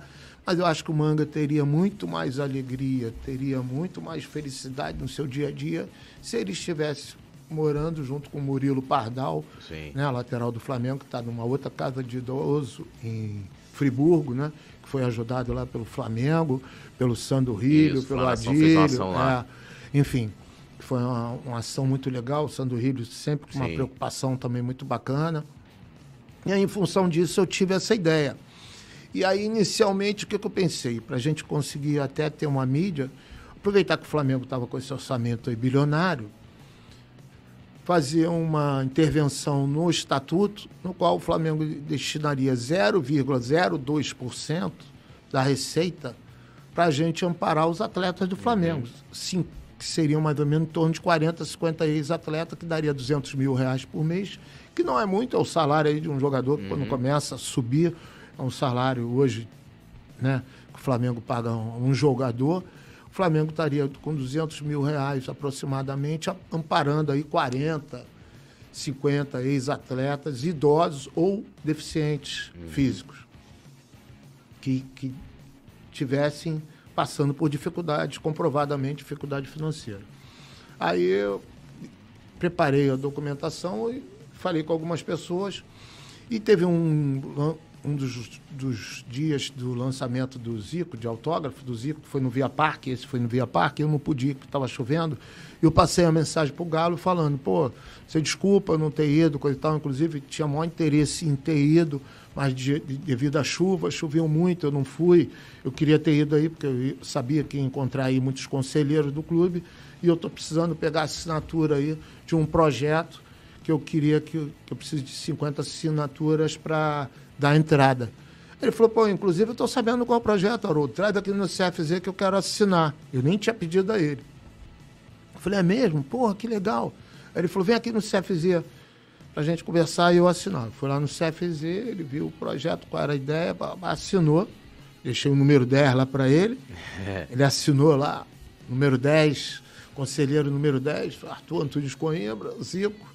E a gente deu entrada no Flamengo. Eu já sabia que dificilmente seria aprovado no Flamengo, mas eu quis ali lançar uma pedra uhum. fundamental, uma semente, para que a gente chamasse atenção uma necessidade dessa. Necessidade essa que depois conversando, o Zé Mário, que é da Saferge, o Delay, é, já tinham tido essa ideia uhum. anteriormente. Né? Eu não fui o, o cara pioneiro, pioneiro na ideia. Talvez eu tenha sido o cara pioneiro em tornar ela pública. Uhum.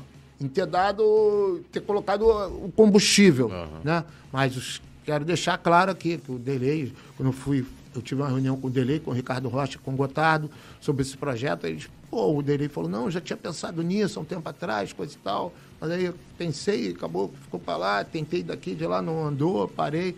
O Zé Mário também. Enfim.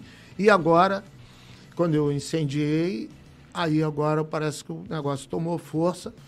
Existem algumas frentes aí trabalhando em alguns segmentos e eu consegui aqui o apoio do Júlio Lopes e do doutor Luizinho, que foram reeleitos deputado federal.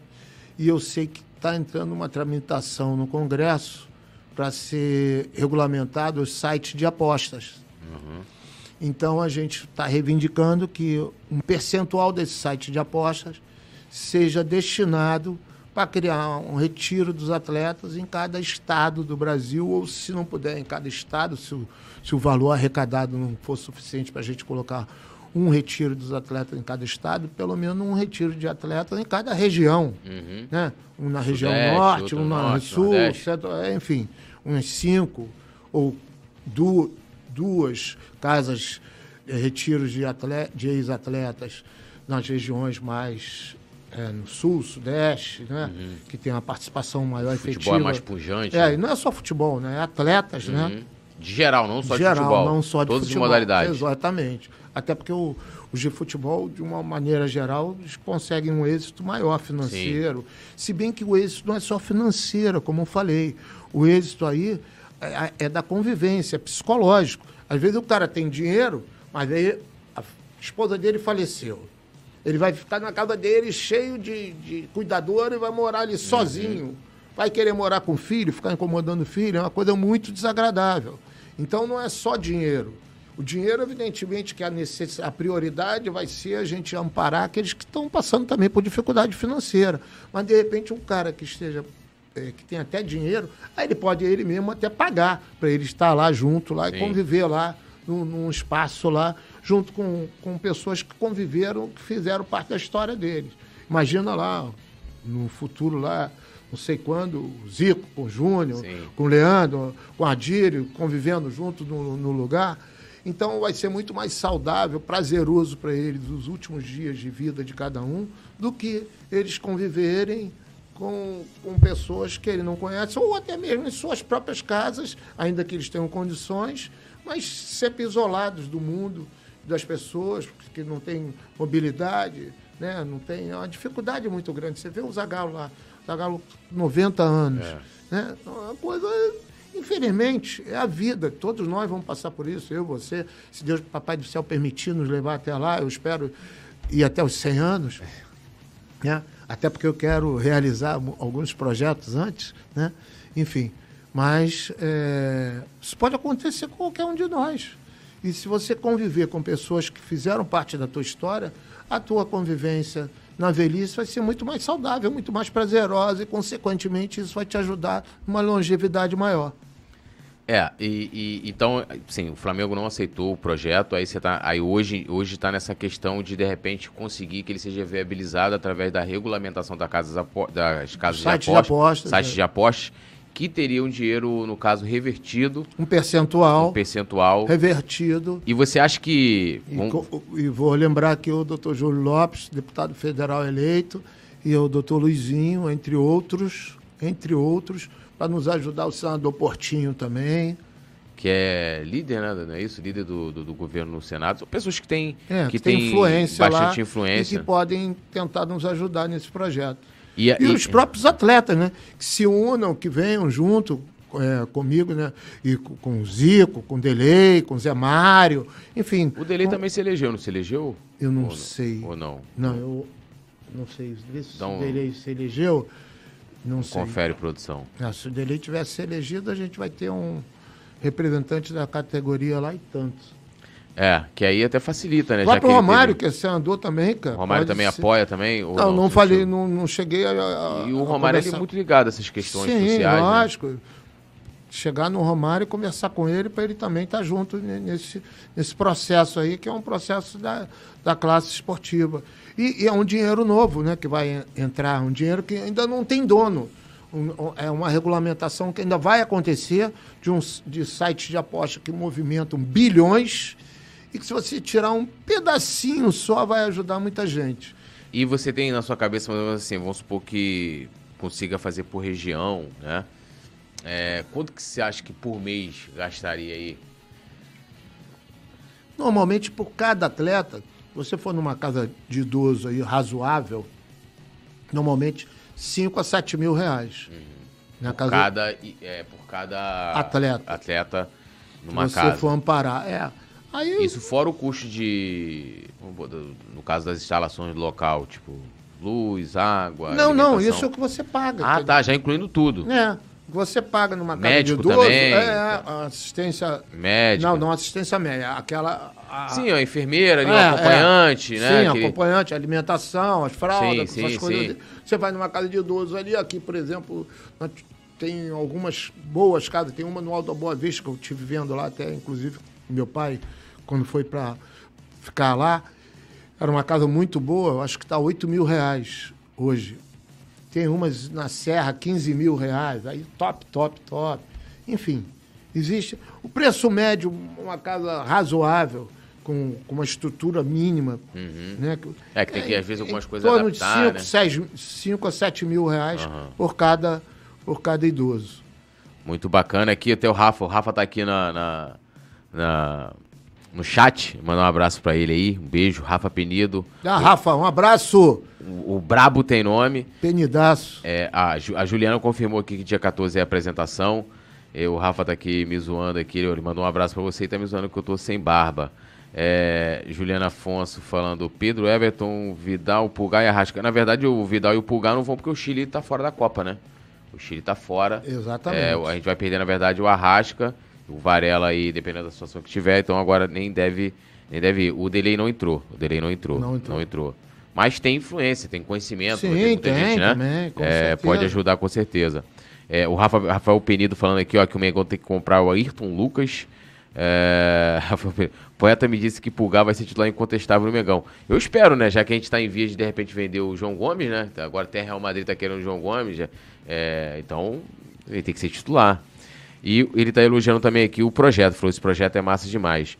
O Elson Andrade falou: importante a diretoria do Flamengo que ofendeu o povo no destino se desculpou. Falou que Aracajuana ama o Nordeste, pede desculpa pelas ofensas curtidas no post que ela compartilhou. Isso aí foi até. O que, que você achou dessa parada aí, essa treta aí do da esp- esposa do Landim? Foi Ah, lá. eu acho muito mimimi. Todo mundo tem pontos de vista. Uns são de esquerda, outros são de direita. Uns ficaram chateados com o povo nordestino, que, na verdade, na minha opinião, não votaram de- nessa, com esse percentual que estão falando. Não entra na minha cabeça. Em Sergipe, por exemplo, não teve um deputado federal do PT eleito. Nenhum. Como é que o, o Lula pode- poderia ter 76% dos votos? Ah, bra- mas brasileiro vota misturado. O Neguinho da Beija-Flor era, era Lula, Cláudio Castro, Luizinho, tipo assim, era. Não, eu sei, mas entendeu? Eu acho que é um. Enfim, eu não vou aqui crucificar o povo nordestino. No primeiro momento eu vou falar, eu fiquei chateado, sim.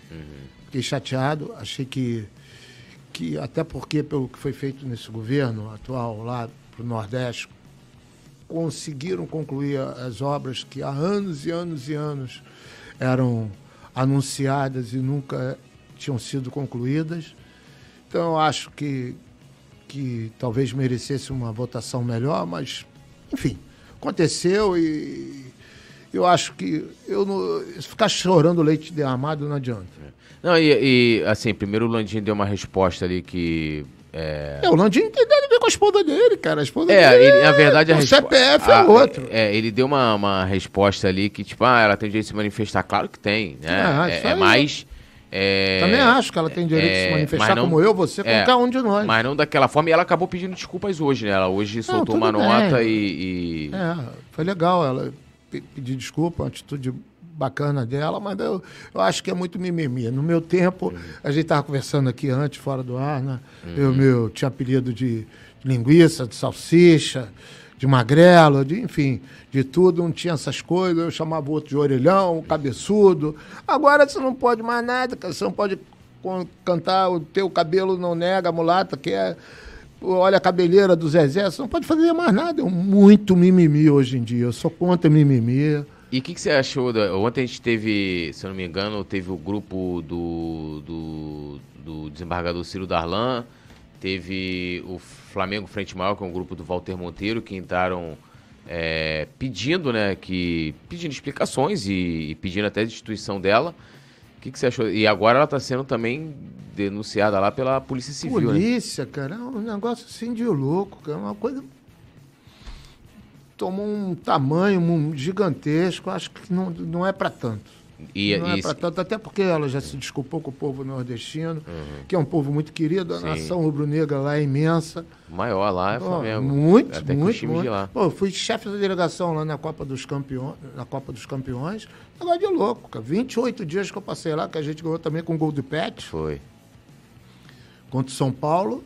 Pô, uma coisa fantástica. E todas as outras viagens que eu fiz pro Nordeste, que eu faço pro Nordeste já desde os anos 70, acompanhando o Flamengo, pô, e pro norte também. Teve uma que eu fui de Correio Aéreo Nacional.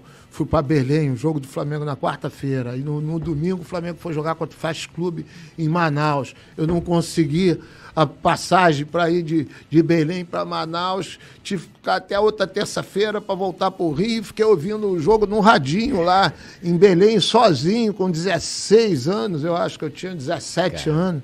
Loucura, cara, esse Flamengo. Assisti o jogo lá contra o, contra o Paysandu e depois o Flamengo Fast Club em Manaus eu não, não assisti no domingo, não consegui embarcar. Agora, e você acha que ela tem que ser destituída, que não, isso vai para frente não, do clube, não. que tem que ser arquivado? Qual, qual a sua posição? Acho que não, acho que até porque ela já se, se, se redimiu, se retratou. Acho que não é por aí, não. Acho que aumentaram muito uma, uma declaração, talvez indevida pelo cargo que ela ocupa, mas eu acho que ela, como como patriota, como brasileira, enfim, ela tem direito de expor o ponto de vista externo, o ponto de vista dela. Uhum. Nada demais. É, e antes da gente se encaminhar aqui para o fim, a gente teve aqui também, né, entraram com. Porque quando o time chegou aqui no Rio, o Flamengo, lá depois de, de, ganhar a Libertadores, o presidente, até a esposa dele também estava lá, né? Encontraram com o presidente Bolsonaro ali, uhum. e junto com alguns jogadores, que até tinha o presidente e tal. E aí também há um pedido no clube, né, para que de punição, impeachment do Landim por uso político é, ali naquela situação. Qual a sua opinião com relação a? a... Eu sou suspeito para falar porque eu Apoiou... apoiei o presidente Bolsonaro, mas como eu sempre procuro colocar as coisas é, separado, eu acho que, que ali o presidente Bolsonaro foi receber a delegação do Flamengo. Aí é diferente. Agora, infelizmente, no mesmo dia era a eleição. Ele era ali, ele era presidente e candidato. Uhum. Então fica aquela coisa. Como eu defendo o estatuto, que a gente altere isso, que o Flamengo tenha uma participação e envolvimento político, né? porque tudo na vida tem política, infelizmente, meu modo de ver, infelizmente, mas tem. Então não, não crucifico, não, não acho que foi uma coisa assim de outro de outra dimensão, não. Hum. Acho que uma coisa pode ser questionável, uns gostam, outros não gostam. Para mim foi diferente. Independente de eu, de eu, ser apoiador do presidente Bolsonaro, eu não, não, não, não acho que foi uma coisa grave, não. É, o que eu penso sobre isso, dando minha opinião rapidamente, né, é que eu acho que é, poderia ter um encontro com o presidente no Palácio, como se já teve outras vezes, até com o próprio presidente Bolsonaro, já teve com o Lula, não teve com a Dilma, porque o Flamengo não ganhou. Exato. Então, não teve com ela. Mas, de repente, se tivesse sido no Palácio, uma coisa mais formal, né? É, mas no é... caso lá, ele que foi lá. É. Entendeu? Não foi o Flamengo. O Landim não pegou a delegação do Flamengo e não levou na casa do Bolsonaro. Não foi isso. O que aconteceu foi que o Bolsonaro foi no, no aeroporto recepcionar o Flamengo. E aí, como que o presidente do Flamengo vai dizer, não, não vai? Então, olhando como, como dirigente do Flamengo, como, como representante do Clube de Regatas Flamengo, eu não vejo que o Flamengo não podia ter outra atitude a não ser de receber o presidente, não era nem o candidato, como, como novamente insisto aqui, em receber o presidente do, do da nação. Agora, calhava de ser no dia do, da eleição. Esse que foi o, o grande problema. Bom, ó, é, a Juliana tá falando aqui que a questão do Vidal e o Pulgar tá falando que é a questão das férias, né? É... O Fernando Lobac tá aqui, chegou atrasado, hein, Fernando Lobac? Ela que é integrante do Clube do Coluna. Um beijão, Saudação Jubro Negras para a Floita, aviso novo. Inclusive, vou olhar para essa câmera aqui para falar o seguinte, rapaziada. Aqui eu estou cumprindo a promessa que eu fiz para a final da Libertadores para ser campeão, né? Deu sorte em 2019, deu sorte agora também. Você pintou então, o cabelo também de Não, não, não pintei o cabelo. O cabelo? Eu, eu, raspei a cabeça, que eu não vou mostrar agora, vou mostrar só no programa de amanhã, tipo, fazer aquela chamada de amanhã às 6 horas, estarei ao vivo aqui, depois entra o Nazário Petit também. E tirei a barba. A barba já até, só não sei que eu fizesse o programa de máscara, né? Aí fica, né? Então foi para cumprir a promessa pelo título da Libertadores. O cabelo amanhã vocês verão, aliás, cabelo não, né? Que já tá aqui, já tá Careca, tá, né? É, já tô ficando careca, né? Ainda vai raspando ainda, pior ainda. Então, cumpri minha promessa aqui. É, Filanovac, até eu ia zoar, deixa pra zoar em off. Não, pode zoar fazer o quê, né? A gente, né? Não tem, não tem a lata muito bonita e também não tem muito cabelo, né? A gente tem que ser zoado mesmo. Bom, mas agora a gente vai pro, pro nosso quadro, né? Um ou outro, ping-pong. Vambora. Agora, é aquele momento que eu te coloco na parede. É, um ou outro. Você vai escolher que vou te dar duas opções. Uhum. Você pode justificar, né? Se você, se você quiser. Então vamos lá, começando aqui a primeira opção. Landim ou Eduardo Bandeira de Melo? Hum, rapaz. Um preparou terreno, o outro está colhendo. Um preparou na parte administrativa, o outro está. Como a gente vive mais de resultado esportivo, Landim. Landim. É, Marcos Braz ou Valim Vasconcelos? Marcos Braz, até pelos resultados. Embora o Marcos Braz seja muito sortudo também. Você vê, se a gente parar para pensar, a primeira contratação do Flamengo seria qual? O Pablo. Não deu certo o Pablo, a contratação do Pablo, e trouxe o Gabigol. A segunda contratação seria qual? Rodriguinho do Corinthians, que vinha muito bem. Não conseguiu o Rodriguinho do Corinthians, foi buscar quem? A segunda opção, a Arrascaeta. Arrascaeta. Então, mas como tudo na vida, além da competência, tem que ter sorte, Marcos Braz. Pedro ou Gabigol? Pedro. Pedro. Quer justificar? Porque o Gabigol nos deu duas Libertadores. É, o Gabigol, sem dúvida nenhuma, decisivo, coisa e tal, mas eu gosto mais do estilo do jogador Pedro. Eu acho que o Pedro mais matador e também da postura profissional do Pedro. Hum. Dorival Júnior ou JJ? Aí.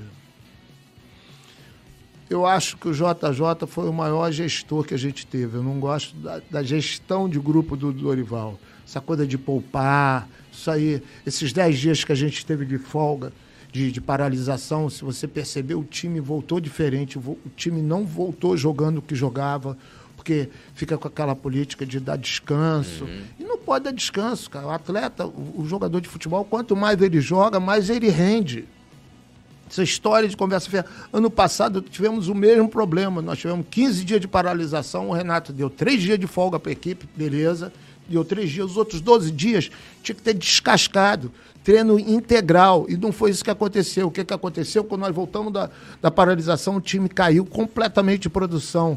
E antes, o time ele tinha pego o time e teve uma série, oito ou nove grandes resultados, com goleadas e coisa e tal, porque o time ainda vinha bem treinado pelo Sim. antipático Sene, que não tinha carisma, não tinha o carisma do Renato, mas que treinava e exigia muito dos jogadores, o condicionamento depois da paralisação, que foi o que a gente viu. E agora, novamente, o Dorival. Mas o Dorival é um grande técnico. Agora, pela gestão de grupo, pela vibração, pela identificação com o Flamengo, por essa coisa de que. por essa sede de querer ganhar tudo. O Flamengo abdicou, abriu mão do Campeonato Brasileiro. Sim. Era pra gente ter a tríplice coroa. Mas tu não acha ano. que foi mais culpa do Paulo Souza, não? Paulo Souza... Não, claro, a demora de trocar o Paulo Souza, a, a, a falta de humildade de reconhecer erro. Futebol é volátil tem que jogar o, o, que tiver melhor naquele momento. Não adianta você ficar naquela história, não, esse aqui sempre veio comigo, sempre jogou bem a, o, o, campeonato inteiro, tem que continuar agora no jogo final. Não, tem que jogar quem está melhor. E com o Paulo Souza foi, aconteceu isso. Ficaram com protecionismo com o Paulo Souza, não quiseram admitir que erraram e, e não que tem a multa. Multa muito maior seria se a gente não tivesse colocado todo esse dinheiro que a gente colocou com o valor do título da Copa do Brasil, que é um valor fantástico, 95 milhões, e o, e o 125 milhões da, da Libertadores. Seria um prejuízo muitíssimo maior. É, Petkovic ou Arrascaeta? Ih, rapaz. Essa é difícil, Dois hein? monstros, né? Dois monstros. Dois monstros. O Pet, naquele momento, eu acho que foi mais decisivo, né? É. Fez gols mais marcantes, mais decisivos, enfim. Eu acho que ficaria com o Pet, até porque o Arrascaeta ele faz, é um grandíssimo jogador, mas faz parte de toda uma engrenagem, de todo um grupo, de uma constelação que a gente tem hoje. É, a galera tá até comentando aqui, uh, Elson Andrade dando parabéns pra gente aqui, valeu Elson, e a Juliana Afonso falou, fora que o futebol apresentado pelo JJ era muito melhor, a gente sabia que ia vencer, só não sabia de quanto, né? É, agora vamos às notas, né? Não, eu vi, Opa, eu, eu, eu, vi, não, todos nós vimos, Flamengo ganhando de 5 a 0 do Grêmio e ele dando Sim. pulo na beirada do campo, querendo mais, querendo que o Flamengo sufocasse, marcasse em cima.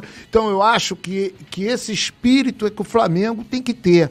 Eu acho que o Dorival meio pacato, mais devagar, mais devagar e, e essa questão aí de, inclusive muita gente da imprensa hoje toda hora bate o calendário, calendário é esse, gente. Isso que eu falo, não adianta mimimi, não adianta, não vai mudar. O que não pode, o que tem que ter, mais profissionalismo. O, o Ascaeta, por exemplo, tá dois meses com problema de pubs e nem por isso deixou de ir pro Rock in Rio, cara. É. Entendeu? Essas porra, não, não, não, eu não entendo na minha cabeça. É, mas também não deixou de jogar, não deixou de decidir. Não, tudo bem, importante. mas aí alguns jogos, ah, eu tô mal, não, não sei se vou jogar, acho que aí não sabe se vai jogar, tá com público. O, no tempo do Zico, quando ele tava com, teve problema de público, o Serginho foi pra casa dele e ficava lá 24 horas fazendo tratamento intensivo para jogar.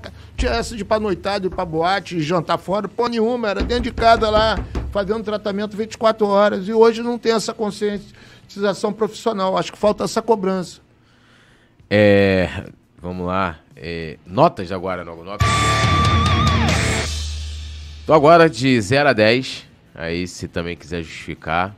Eu vou dando os nomes aqui e você dá nota. Que isso, hein? Rodolfo Landim. Nove. Nove. Eduardo Bandeira de Melo. Oito. Oito. Marketing do Flamengo. Sete. Sete. Eu tô achando a nota alta, hein? Sócio torcedor do Flamengo. Como assim sócio? O Dá projeto nota... ou, ou o, o só... É, o projeto... Os Projeto. Ah, o projeto é muito falho. Nota 4, 5. 4. Gustavo Oliveira. Mas como vice, o, vice pessoa... como vice de, de, de, Não, aí fica também seu critério. Não, vice... aí como vice... pessoa não tem nada contra é. ele, gente finíssima. Eu acho que essa nota aí, nota 7 para ele, que ele é o gestor do, do Você gosta de 7, hein? Não, é porque como eu dei 7 pro marketing, eu tenho que dar 7 pro cara que gere. Acho que pode melhorar muito. É, vamos lá. É, Rodrigo Dunch. Nove. Meu nove do Rodrigo. Do, faz história no Flamengo. É um cara que trabalha há tempos ali, afincado, tem uma determinação, todos os conselhos, foi presidente, vai tá subindo degrau por degrau. Tem um, um saco que eu não tive para continuar ali intensamente vivendo aquela coisa da política, que é uma coisa desgastante pra cacete. Pode eu não tenho esse saco, não tive. Marcos Braz. Dentro desse contexto aí do Landim e do Sete. Rodrigo. Nota 9, não, 9. 9, 9. 9. Então, eu, o erro ah. que eu acho que eu tenho no futebol, eu acho o seguinte. Eu acho que o futebol é o único, é o departamento mais importante do clube, né? É, departamento fim, e que é o único que não é profissionalizado. Você não tem um diretor técnico. Isso eu cobro de, isso há 20 anos eu falo isso. Não pode ser o Marcos Braz a contratar, só o Marcos Braz a contratar jogador. Acho que o Marcos Braz, como vice-presidente, ele tem que chancelar. Se o cara chegar lá com uma, com uma contratação absurda, ele vai falar: não, não, a responsabilidade aqui, quem dá a última palavra, a penúltima, né? A última é o Landinho. Sim. Mas ali no departamento, a última é dele. Agora, eu acho que tem que ter um diretor técnico. Um diretor técnico é um ex-técnico de futebol que não vai sofrer a pressão do dia a dia do técnico. O técnico perdeu 4, 5, 6 jogos, meu amigo. Ele vai, sabe que ele vai ser derrubado. Então ele fica numa pressão muito grande.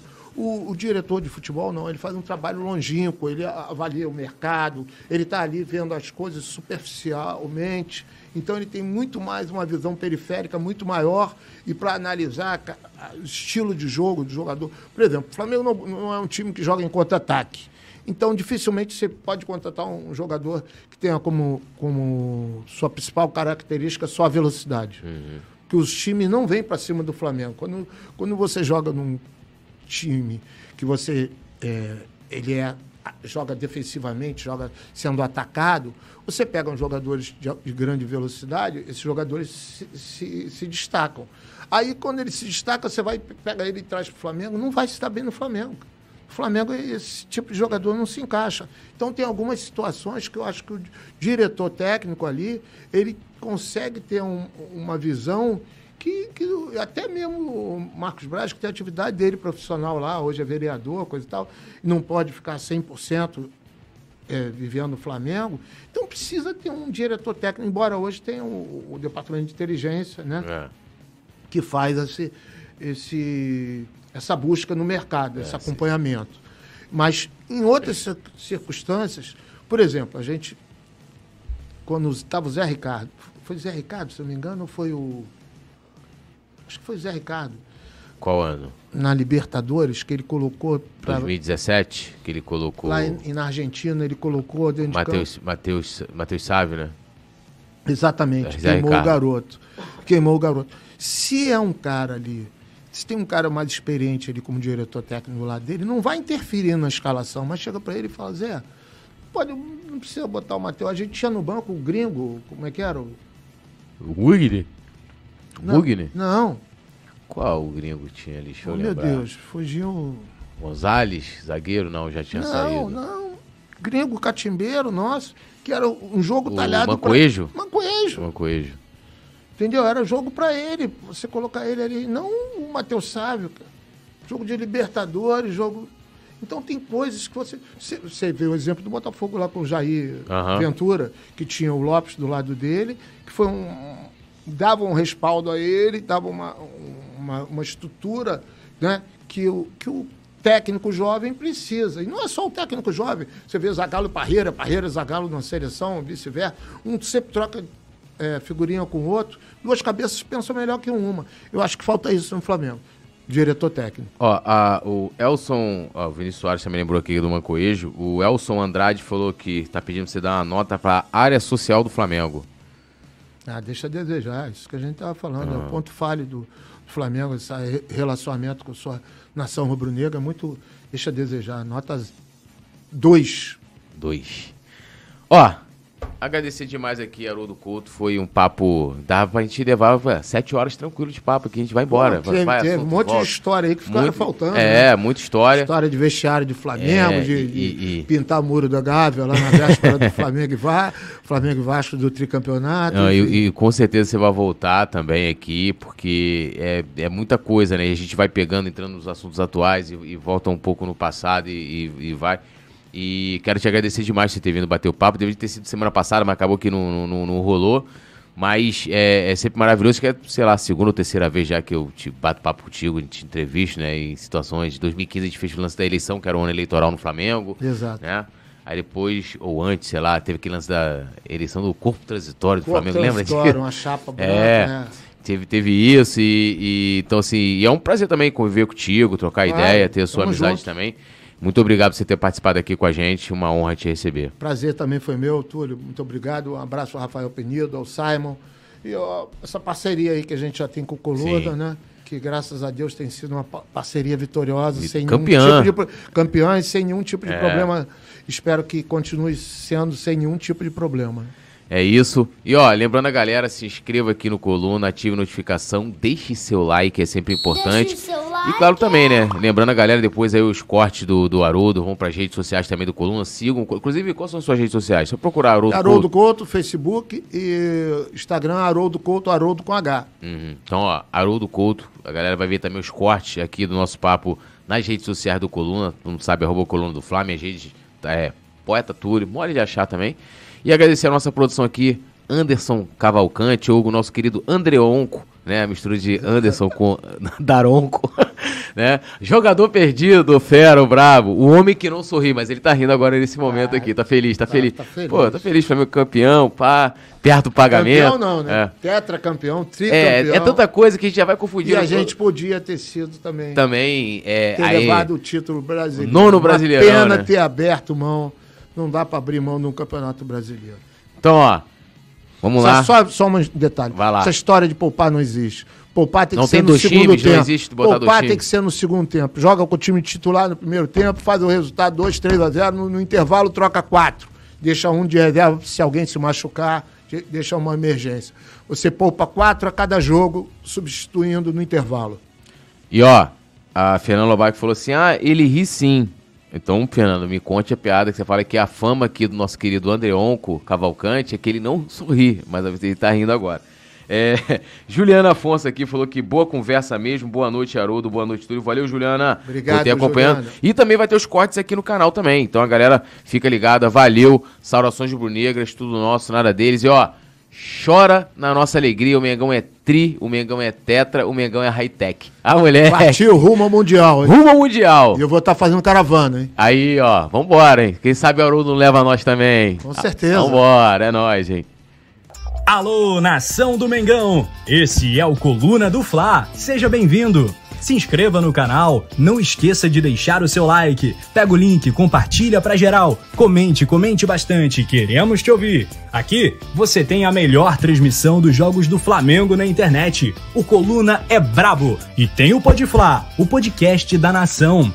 É muita resenha e um show de cobertura do maior do mundo, do jeitinho que a